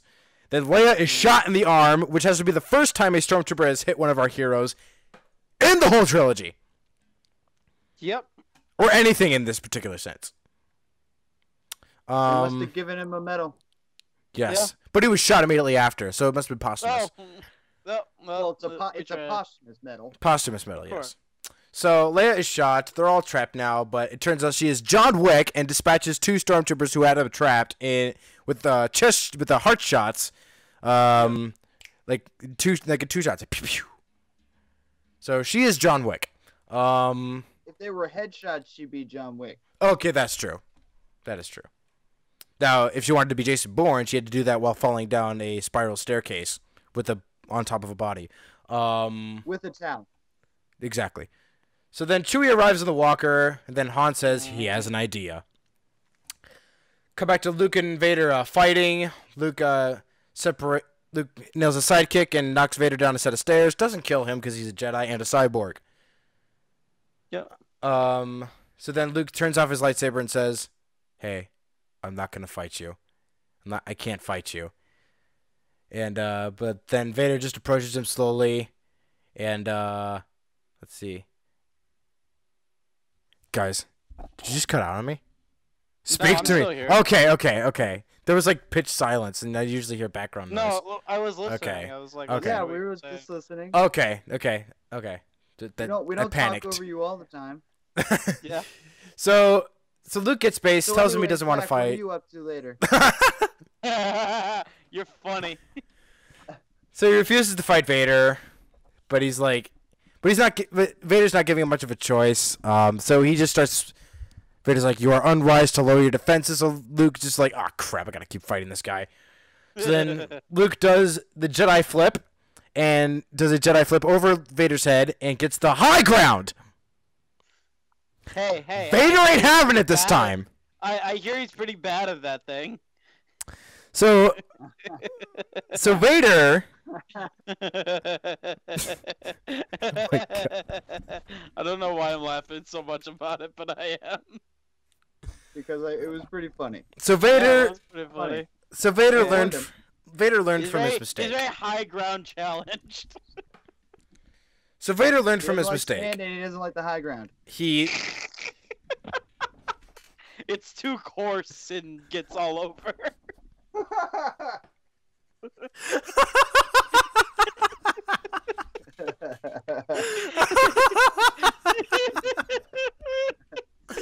Anyway. That's right. She had sand on her. I could deal. So Luke gets the high ground. What? So Luke, she's standing on an ottoman. I had to choke her. Oh, God. This is getting out of control. What? I need to call the police on you guys. This is out of control. This is great. So Luke gets the high ground. Vader learned from his mistake this time, and he throws. Yes, he did. He threw the lightsaber at the platform and knocks it down, which then Luke goes to hide, and then Vader just walks after him. I mean, I guess. I don't know. I still think he's pretty high ground challenged. So they decide. Wait. So yeah. In the meantime, the rebels in space decide. Okay, because the Imperial fleet was hanging back. It's just letting. Hey, I got an idea. We have them trapped. They can't get away. So I'm just gonna blast them all with the Death Star. So the rebels are like, okay, you know what? We're gonna charge the fleet. If they're gonna take us down. We're gonna take a few of them with us. So they're engaged with the Imperial fleet, all while taking fire from the Death Star. So they're literally. So at this point, they're running out of time. Han tricks the Imperials into opening the door. Then all the Ewoks surround all the Imperials that were in the bunker. Because they are a threatening force not to be reckoned with. They're teddy bears. I don't know about you. They're yeah. So yeah. So then they start setting charges, and you could feel that the tide is shifting. Mm-hmm. So then we got probably the best part of the whole movie, the best moment of the whole movie. Luke is hiding from Vader, and he's like, Vader's like, "You cannot hide forever, Luke," and Luke's like, "I will not fight you." So then Vader just starts digging into him. We get this cool shot of Luke. He's one side of his face is illuminated, and the other's in this blue light, showing the conflict. Man, it was awesome. So Vader's just like, so you give in to the dark side is the only way to save your friends, especially for your sister. So, you have a twin sister. Your feelings have now betrayed her too. Obi-Wan was wise to hide her from me. Now his failure is complete, and Luke is steaming at this. So the trigger sentence is, if you will not turn to the dark side, then perhaps she will. And Luke screams, "Never!" and just charges Vader, completely just starts swinging away at the guy, and completely overwhelming him, knocks him down, and then in typical Jedi fashion, cuts off his hand. Yep. Is it, boy? Don't touch my sister. Oh yeah, I wrote down in my notes, beats the piss out of Vader. Yep, that's what he does. So Palpatine's just laughing at it all and says, "Good! Now kill him. Kill him now." I'm sorry, wrong movie. Kill him now. I shouldn't. Do it. Do it. Do it. Do it. So Palpatine says, you know, you should kill him. You could be my apprentice. Take it. Take your father's place at my side. And then so Luke is like, he stares at Vader. He stares at his hand that Vader cut off. Does he stare at him with longing, loving eyes? Zach, please. So, so he stares at Luke's hand. Blah! I'm so stupid. So Luke stares at his hand, and then he looks at Vader's cut off hand to reveal all these wires sticking out, and then he just reaches a decision, turns off his lightsaber, throws it away, and says, "No, I'll never turn to the dark side. You have failed, Your Highness. I am a Jedi, like my father before me." And then the Emperor's like, "So be it, Jedi." Basically saying, "Fine, whatever. All right, failure." So Han blows up the bunker. The Death Star shield is down, and the ships begin their assault on the Death Star. Whatever's left of them. Palpatine then begins to shock Luke with lightning. Vader is just watching. Luke is pleading for his father to help him. Vader keeps watching. So this, I'm so glad I watched the VHS version, because in the version I watched, Vader doesn't say anything. He looks at the Emperor. He looks at Luke. He looks back and forth between the two. And then he finally. I was building up to it. Oh, there's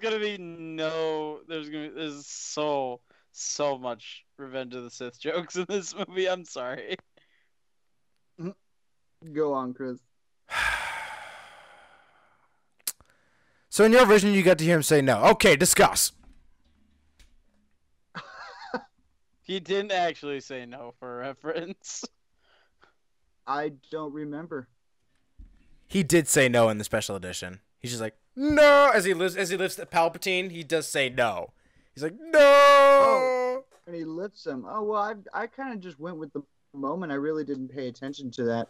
And I don't really remember it as a kid, whether he says anything. But to be honest, yeah, if he doesn't say anything, I mean, he's like, I wish he had said something other than no. I like that they decided to give him something, but if he'd have said something other than no, I probably would have been into it.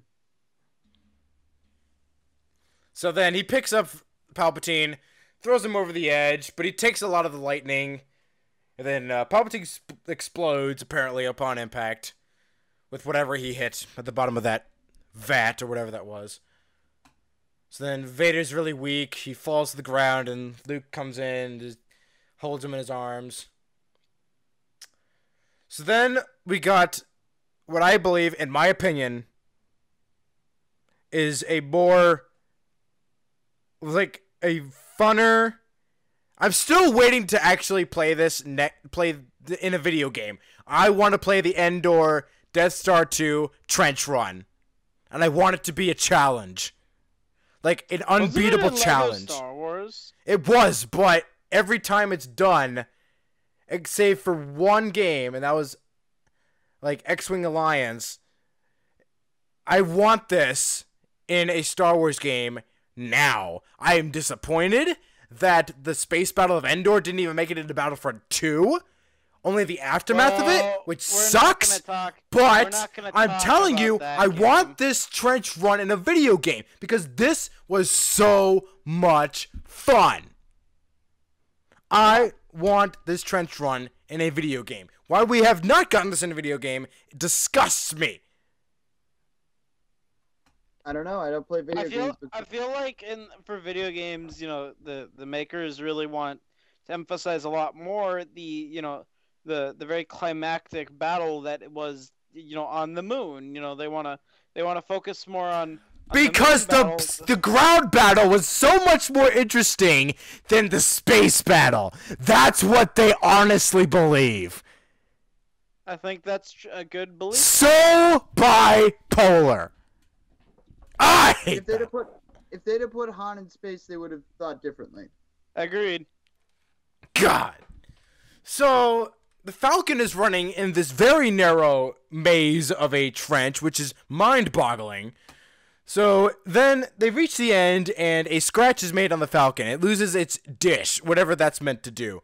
So then the rebels, they cut back to the rebels outside the Death Star, who are attacking the Superstar Destroyer Executor. So then an A-Wing crashes into the bridge, steering it straight into the Death Star Update 2.0. Yep. So then the evacuation starts to begin, and the Empire knows, okay, we're screwed. We're done. This is, I can't believe it, but we're done. It's over. So they begin to evacuate. There's all this chaos going around, but Luke is dragging Vader. And just like, he drags him to the side, and they have a quiet moment for a second. Vader says, "Luke, help me take this mask off." And Luke's like, "But you'll die." And Vader, I think Anakin at this point. So Anakin's like, "Okay, nothing can stop that now. Let me look on you with my own eyes." So then Luke removes the helmet, and then Okay, this is a nitpick. This is a really big nitpick. If I haven't nitpicked before. So, in your version, I believe Vader did not have eyebrows. In my version, he had eyebrows, and maybe some hair. I don't know. I don't remember, to be honest. Yeah, I didn't. I mean, I don't remember him having a lot of hair. I remember him having some, but not necessarily a lot. And I don't remember eyebrows at all. I am such a dork. All right. So Anakin basically tells him, "Okay, leave me." And then Luke's like, "No, I came to save you." Like, "No, I can't." Like, Luke is like, "Okay, I can't leave you here. I came to save you." And then Vader's like, "You already have, Luke. You were right. You were right about me. Tell your sister you were right." And then Anakin dies right then and there. He does not disappear. He just dies. So then Luke is left in this quiet hangar to cry over his father's body. So Wedge and Lando, they destroy the core to the Death Star, and then they narrowly escape, and then Luke escapes just in time as well, and then the Death Star update 2.0 gets deleted. It goes boom. The rebels win. Big celebration. Woo!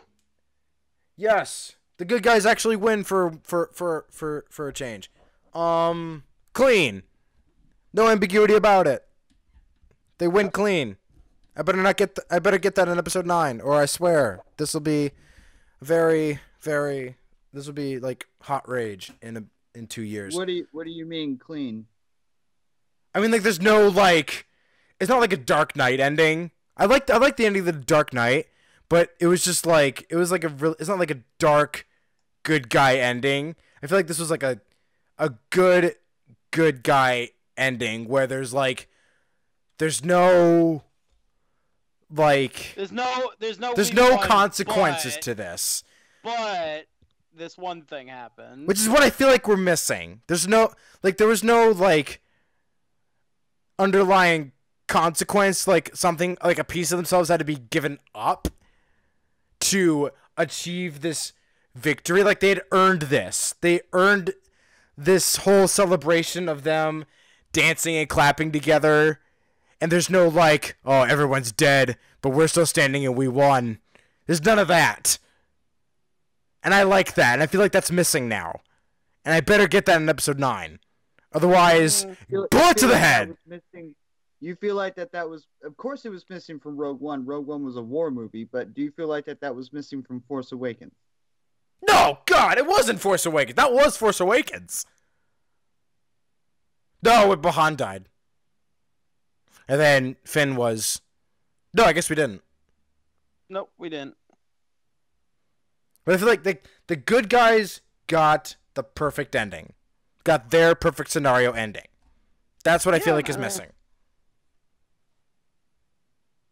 That's what I feel like is missing. I think it was more about setup than anything else, and more of like, this was the adventure and this is where they're on their path to next. Not necessarily that there were consequences, but that what happened changed them and where they're going will make them different. Yep. But, and I don't think you're necessarily – I like that because that's what I wanted.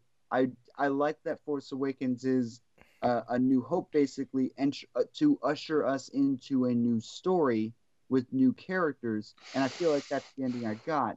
But I don't know if they're going to do that with the second one. Yeah, I hope they do that with the third one. But I don't think they would ever make a Dark Knight ending to these trilogies or whatever the kind of ending you're talking about. That seems like a very realistic ending. These are Star Wars movies. They're hopeful. They're fantasy. They're meant to have big, happy endings. The side stories, like Rogue One, they're meant to be different stories, but the sagas, the trilogies, the actual Star Wars stories, they are fantasy and meant to have big, big hopeful endings by the end of them. Yeah. So actually, I actually have to retract the statement because we get a lot of it in the Marvel movies. I just remembered that. So, let's see here. So they celebrate on the surface of the Endor moon. So Leia tells Han about her being Luke's sister, and Han makes an expression that just says disgusted and appalled. But they kiss anyway, and Han is happy, and then they kiss again. And then Warwick Davis comes in and says, "Yay, we won." Yeah. So then Luke burns. So then we cut back to the nighttime. The fireworks are going off. Everybody's dancing around campfires and such. You guys got a different song, but I got a Yub Yub. I remember that song though. So Luke burns Anakin's body, but he put his helmet back on for whatever reason. I guess nobody can know the truth. So they have to, whatever. So everyone celebrates the defeat of the Empire. They hug and cheer and dance. Luke gets to see the ghosts of Obi-Wan, Yoda, and Anakin. You guys got young Anakin, and I got old Anakin. Which I prefer old Anakin because that makes more sense to me.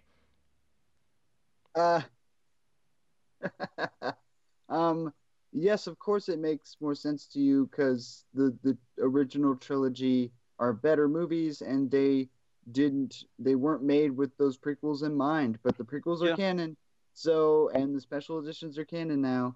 So Anakin Skywalker is Hayden Christensen. That's not what bothers me. What bothers me is how the hell does he becomes a Force spirit when they hold that information back from him and his body burns right there and it doesn't disappear? Like, why does he become a Force spirit? Who told him how to do that? I don't know. Exactly. That's a bigger issue. Yeah.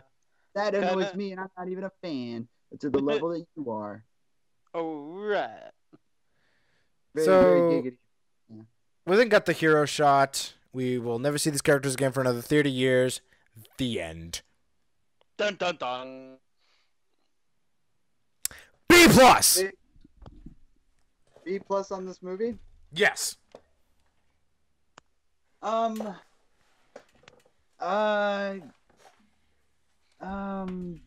that kind of sounds right. Everything involving Luke and Vader and the Empire and the Emperor is great.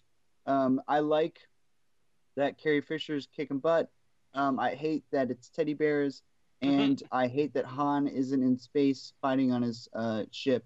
Those two things really do kind of take away from what this movie could have been. This could have been like an A, maybe even an A+. But I think B+ is probably a good one because those it's a great conclusion to a trilogy. It's a really good movie. It's not a good movie. It's not a great movie on its own, but it's a great ending to a trilogy. Yeah.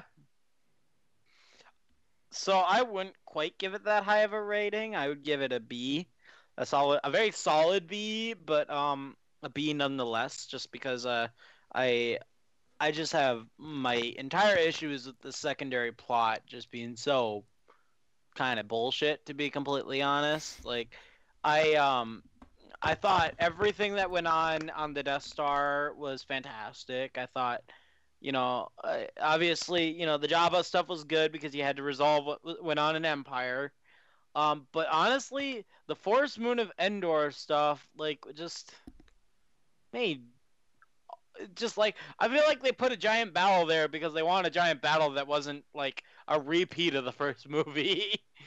Well, yeah, it's Star Wars. That's the thing. Like, I don't mind that that's the route they went. I just wish that they had done it more character appropriate. Like, who cares what the battle is?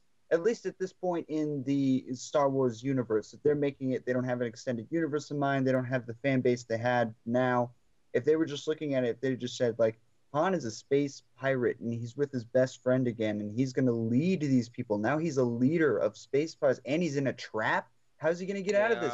Like, he's the kind of guy who gets out of scrapes like this. That would have been amazing to see. Leia, who is going to be the commander they want her to be, why not have her give the chance where she gets to lead a bunch of men? Well, you know, the cool thing about it, though, Alex, though, is that your argument here is helping me even more when you look at it, the fact that now they do have, you know, a fandom and a canon and everything, because, you know, we look at where they go 30 years from now. You know, Han goes back and is just a space pirate again, and Leia's a general. Like, they really are these characters that you want them to be again. The problem is that we don't get to see that in that last movie, and that really makes me depressed a lot.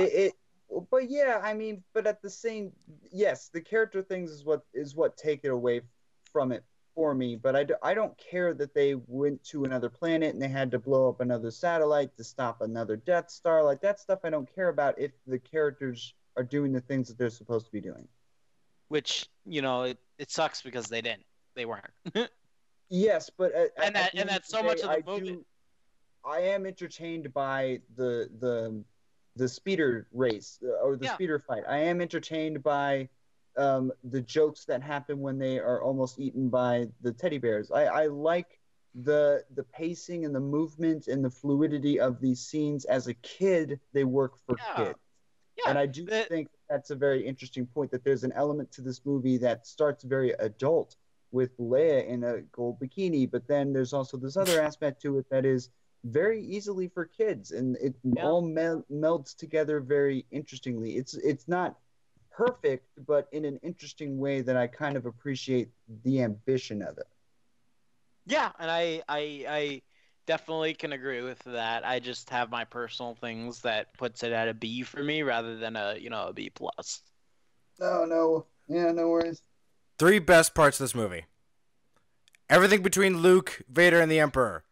Yep. Endor space battle. Yep. Harrison Ford's performance as Han Solo.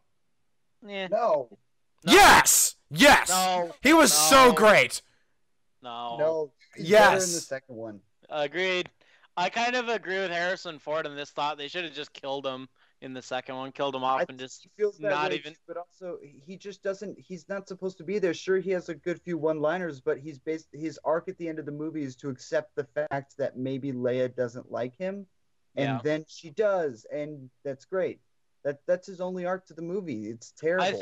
I think the more interesting thing is if they kept Han on carbonite the whole movie, and that they changed the plot line where, you know, we cut Han Solo from this movie completely. And he's kind of replaced by Lando Calrissian. At the very end of the movie, you know, we have this, Leia has this realization of, I love him. And then, you know, we can do the canon, the canon thing where, you know, they have the secondary story where the whole story is of Leia trying to get Han back. And then, you know, we cut to Force Awakens and he's back. And we're like, well, wait, what happened there? And he says, well, she got me out. You know, like it was a fun adventure sort of thing that can be briefly mentioned. You know what I mean? Okay. There's a million other things they could have done, but with what they give him, you can tell he doesn't care for it. Oh, absolutely not. And he's not doing his best. I would say if anyone's giving a better performance, it's Mark Hamill. Yeah, I think Mark Hamill gave. But I already said that. Okay, I already said that. I think Mark Hamill.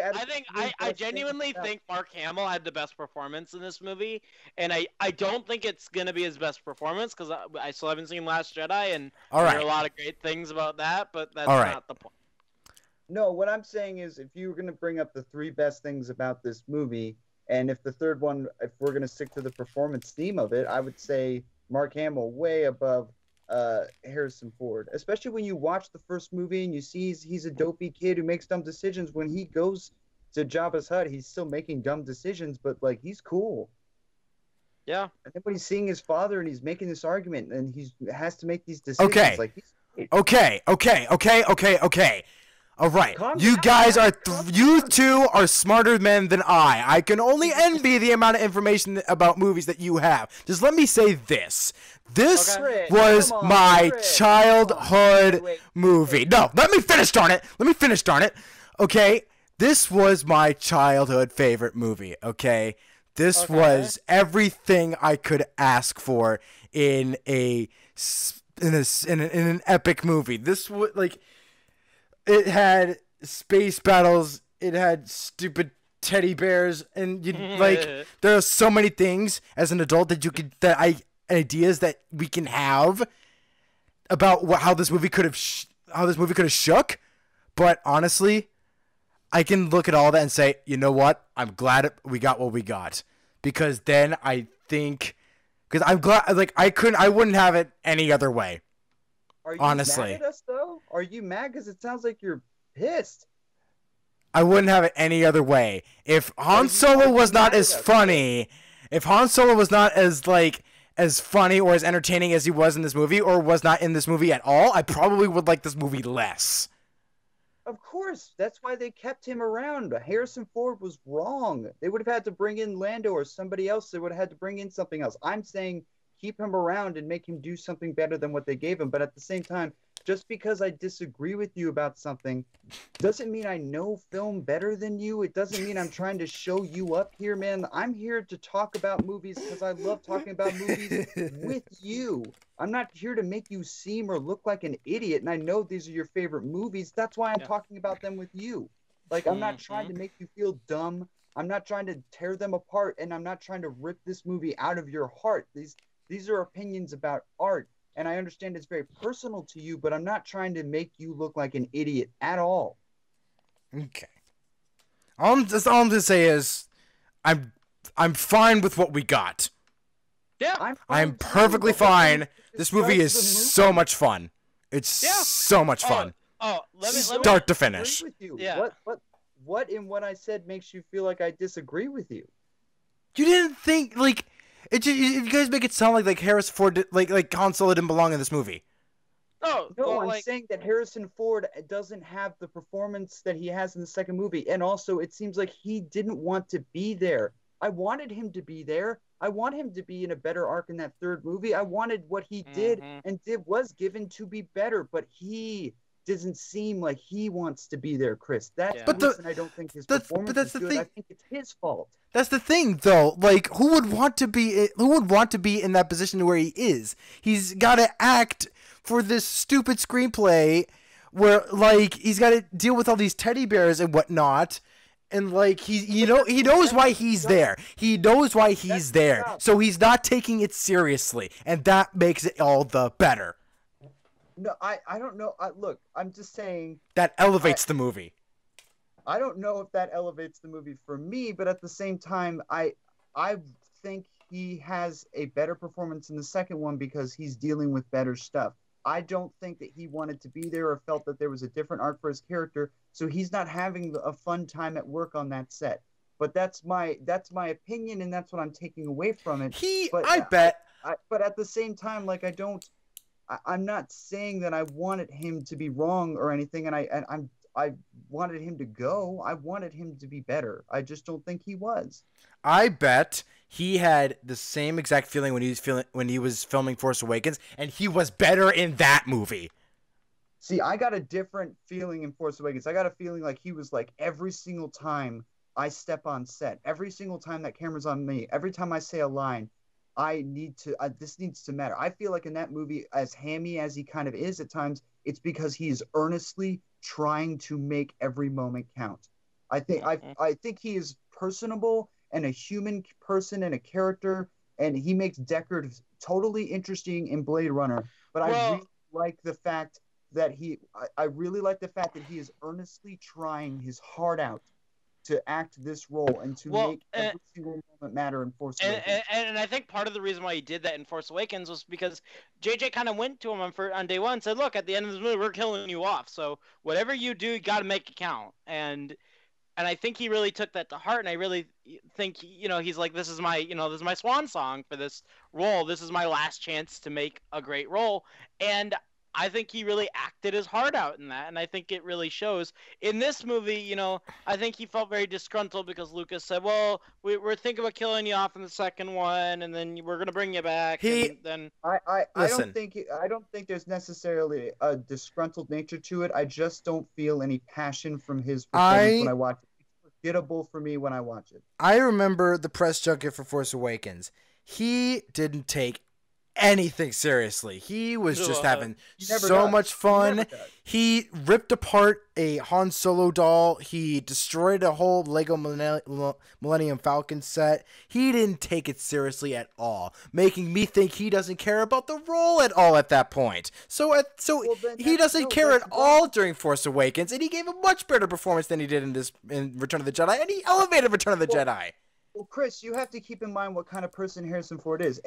Harrison Ford is, well, I got to say, he's a huge pothead. Second of all, he has never given a normal interview in his life. You want to see some of the funniest stuff ever? Look at his old NBC Conan interviews. They were brilliant. He never takes anything seriously.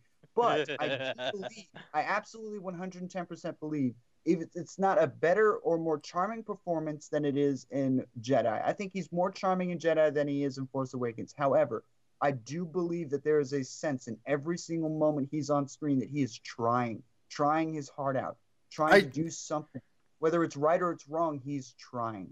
I don't necessarily see that in Jedi, but I do. And that doesn't make sense to me. There's some great moments. That doesn't make sense to me because wouldn't he have what's the difference between his role in Force Awakens than it would be in Return of the Jedi? He dies at the end of Force Awakens. He dies so that makes him. So that would make him happier and therefore give more effort. Chris, he's an entirely different person than he was years ago. Also, his talent is gone. He doesn't have the talent and the charm that he had. Like, if you want to watch prime Jim Carrey, watch him in the 90s. Don't make him try to do Ace Ventura now. It's not going to work. It would be painful to watch. Yeah, like, even when he is dispassionate in Jedi in his youth, he was a charming man. He was a charming dude. That's the thing. As he is older, he's more of a disgruntled old man. So he's got to really work to be charming in Force Awakens, and I think he really does. But I don't think he's as passionate in Jedi as he is in Force Awakens to be an actor on the set of that movie. But I don't want you to think that that is an attack on who you are or that my opinion of that means that I know film better than you.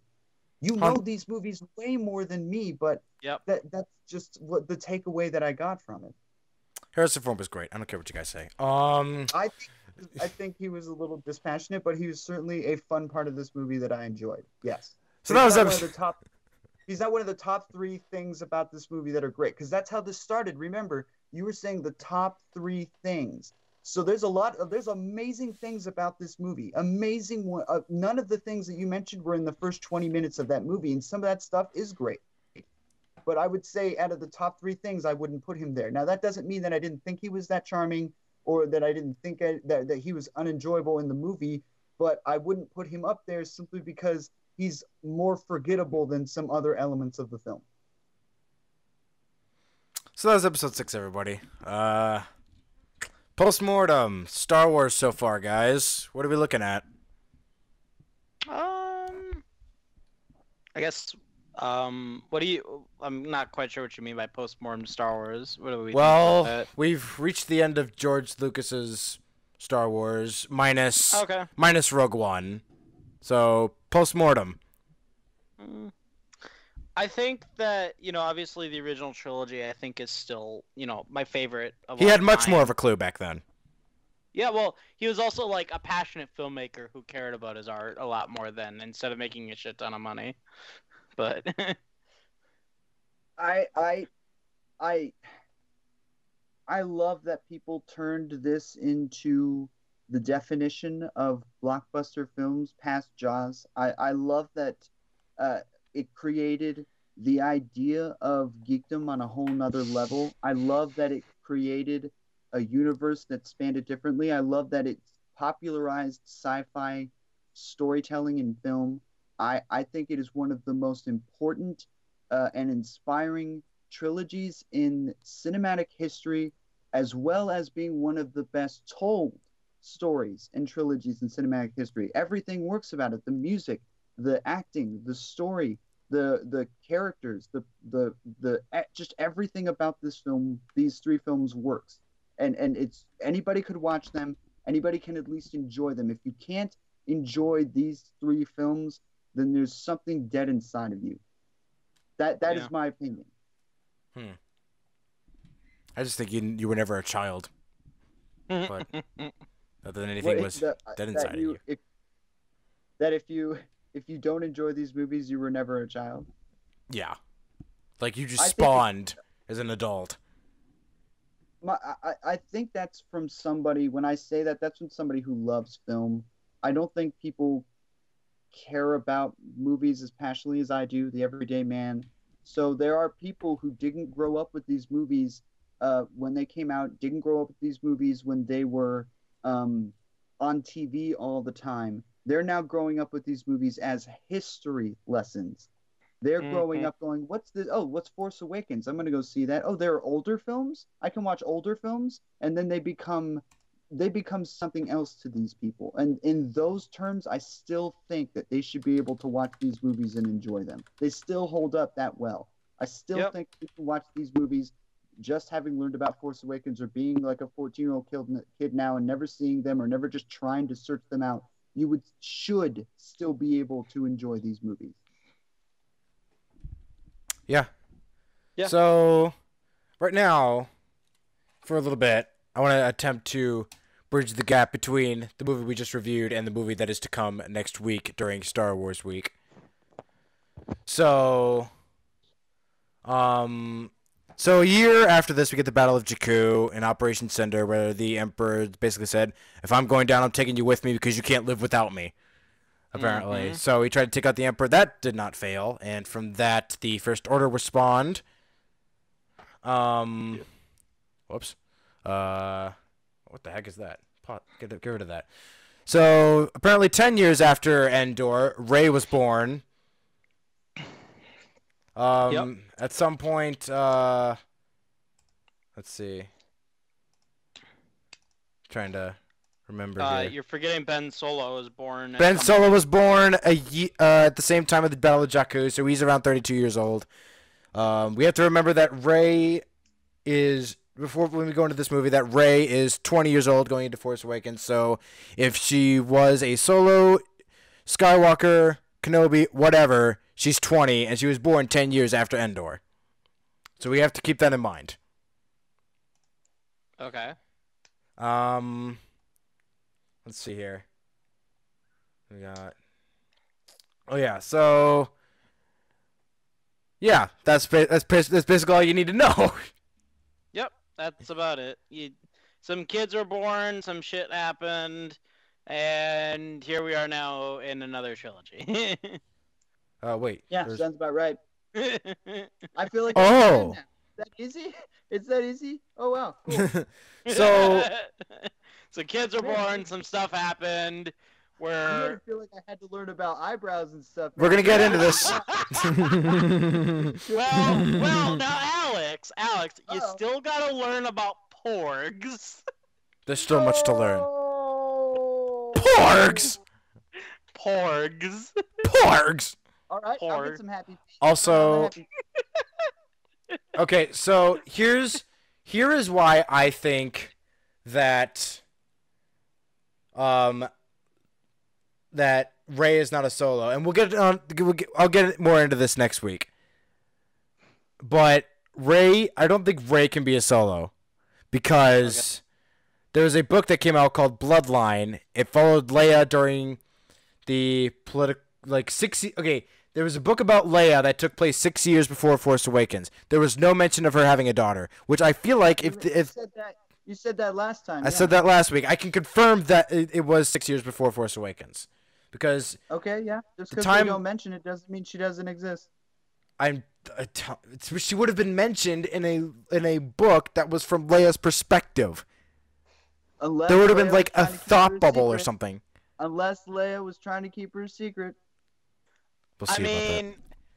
if you guys want my serious, honest to God opinion here, and I'm gonna go way far out on this. Hate me or love me for this one. Well, before you do that, let me ask Chris: Are you suggesting that next week we do a theories and positing of my idea? For the next we review Force Awakens, and then we go into our final predictions, our concrete ideas of what is about to happen in this 8th installment of the Skywalker saga.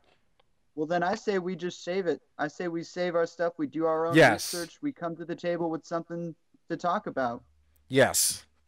Okay. If you guys are up for it, if you guys are available to do it, then we will do it. Yeah, I'm 100% game. I have some really far out there ideas that I know are running around the Star Wars community. That no, Finn and Poe are not gay. What? Finn and Poe are not gay. That is not it. Well, who cares if they were? They're you want to hear unnecessary? That's unnecessary, dude.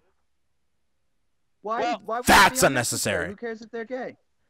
You have not seen the. You have not seen any of the trailers. They've already established that there is another love interest for Finn. They've gotten Kelly Marie Tran. Okay, Chris. Okay, if they have already established it, then yes, it would be unnecessary for him to be in love with the other guy. But I'm saying if that's my whole reason. That's my whole reason. Established that they were two guys in love with each other. How is that a bad thing? It'll get political. It'll start a whole firestorm that I'm not ready to deal with. It will. It'll start a whole controversy that I'm just not ready to deal with. Okay. I don't necessarily know if it would, but that's okay. Okay, guys. So. But yes, so we'll save all that for next week. Yeah. Yeah. So till next week for our review of Force Awakens and our Last Jedi final concrete predictions. Bye, everybody. Say goodbye, guys. Bye. Bye, guys.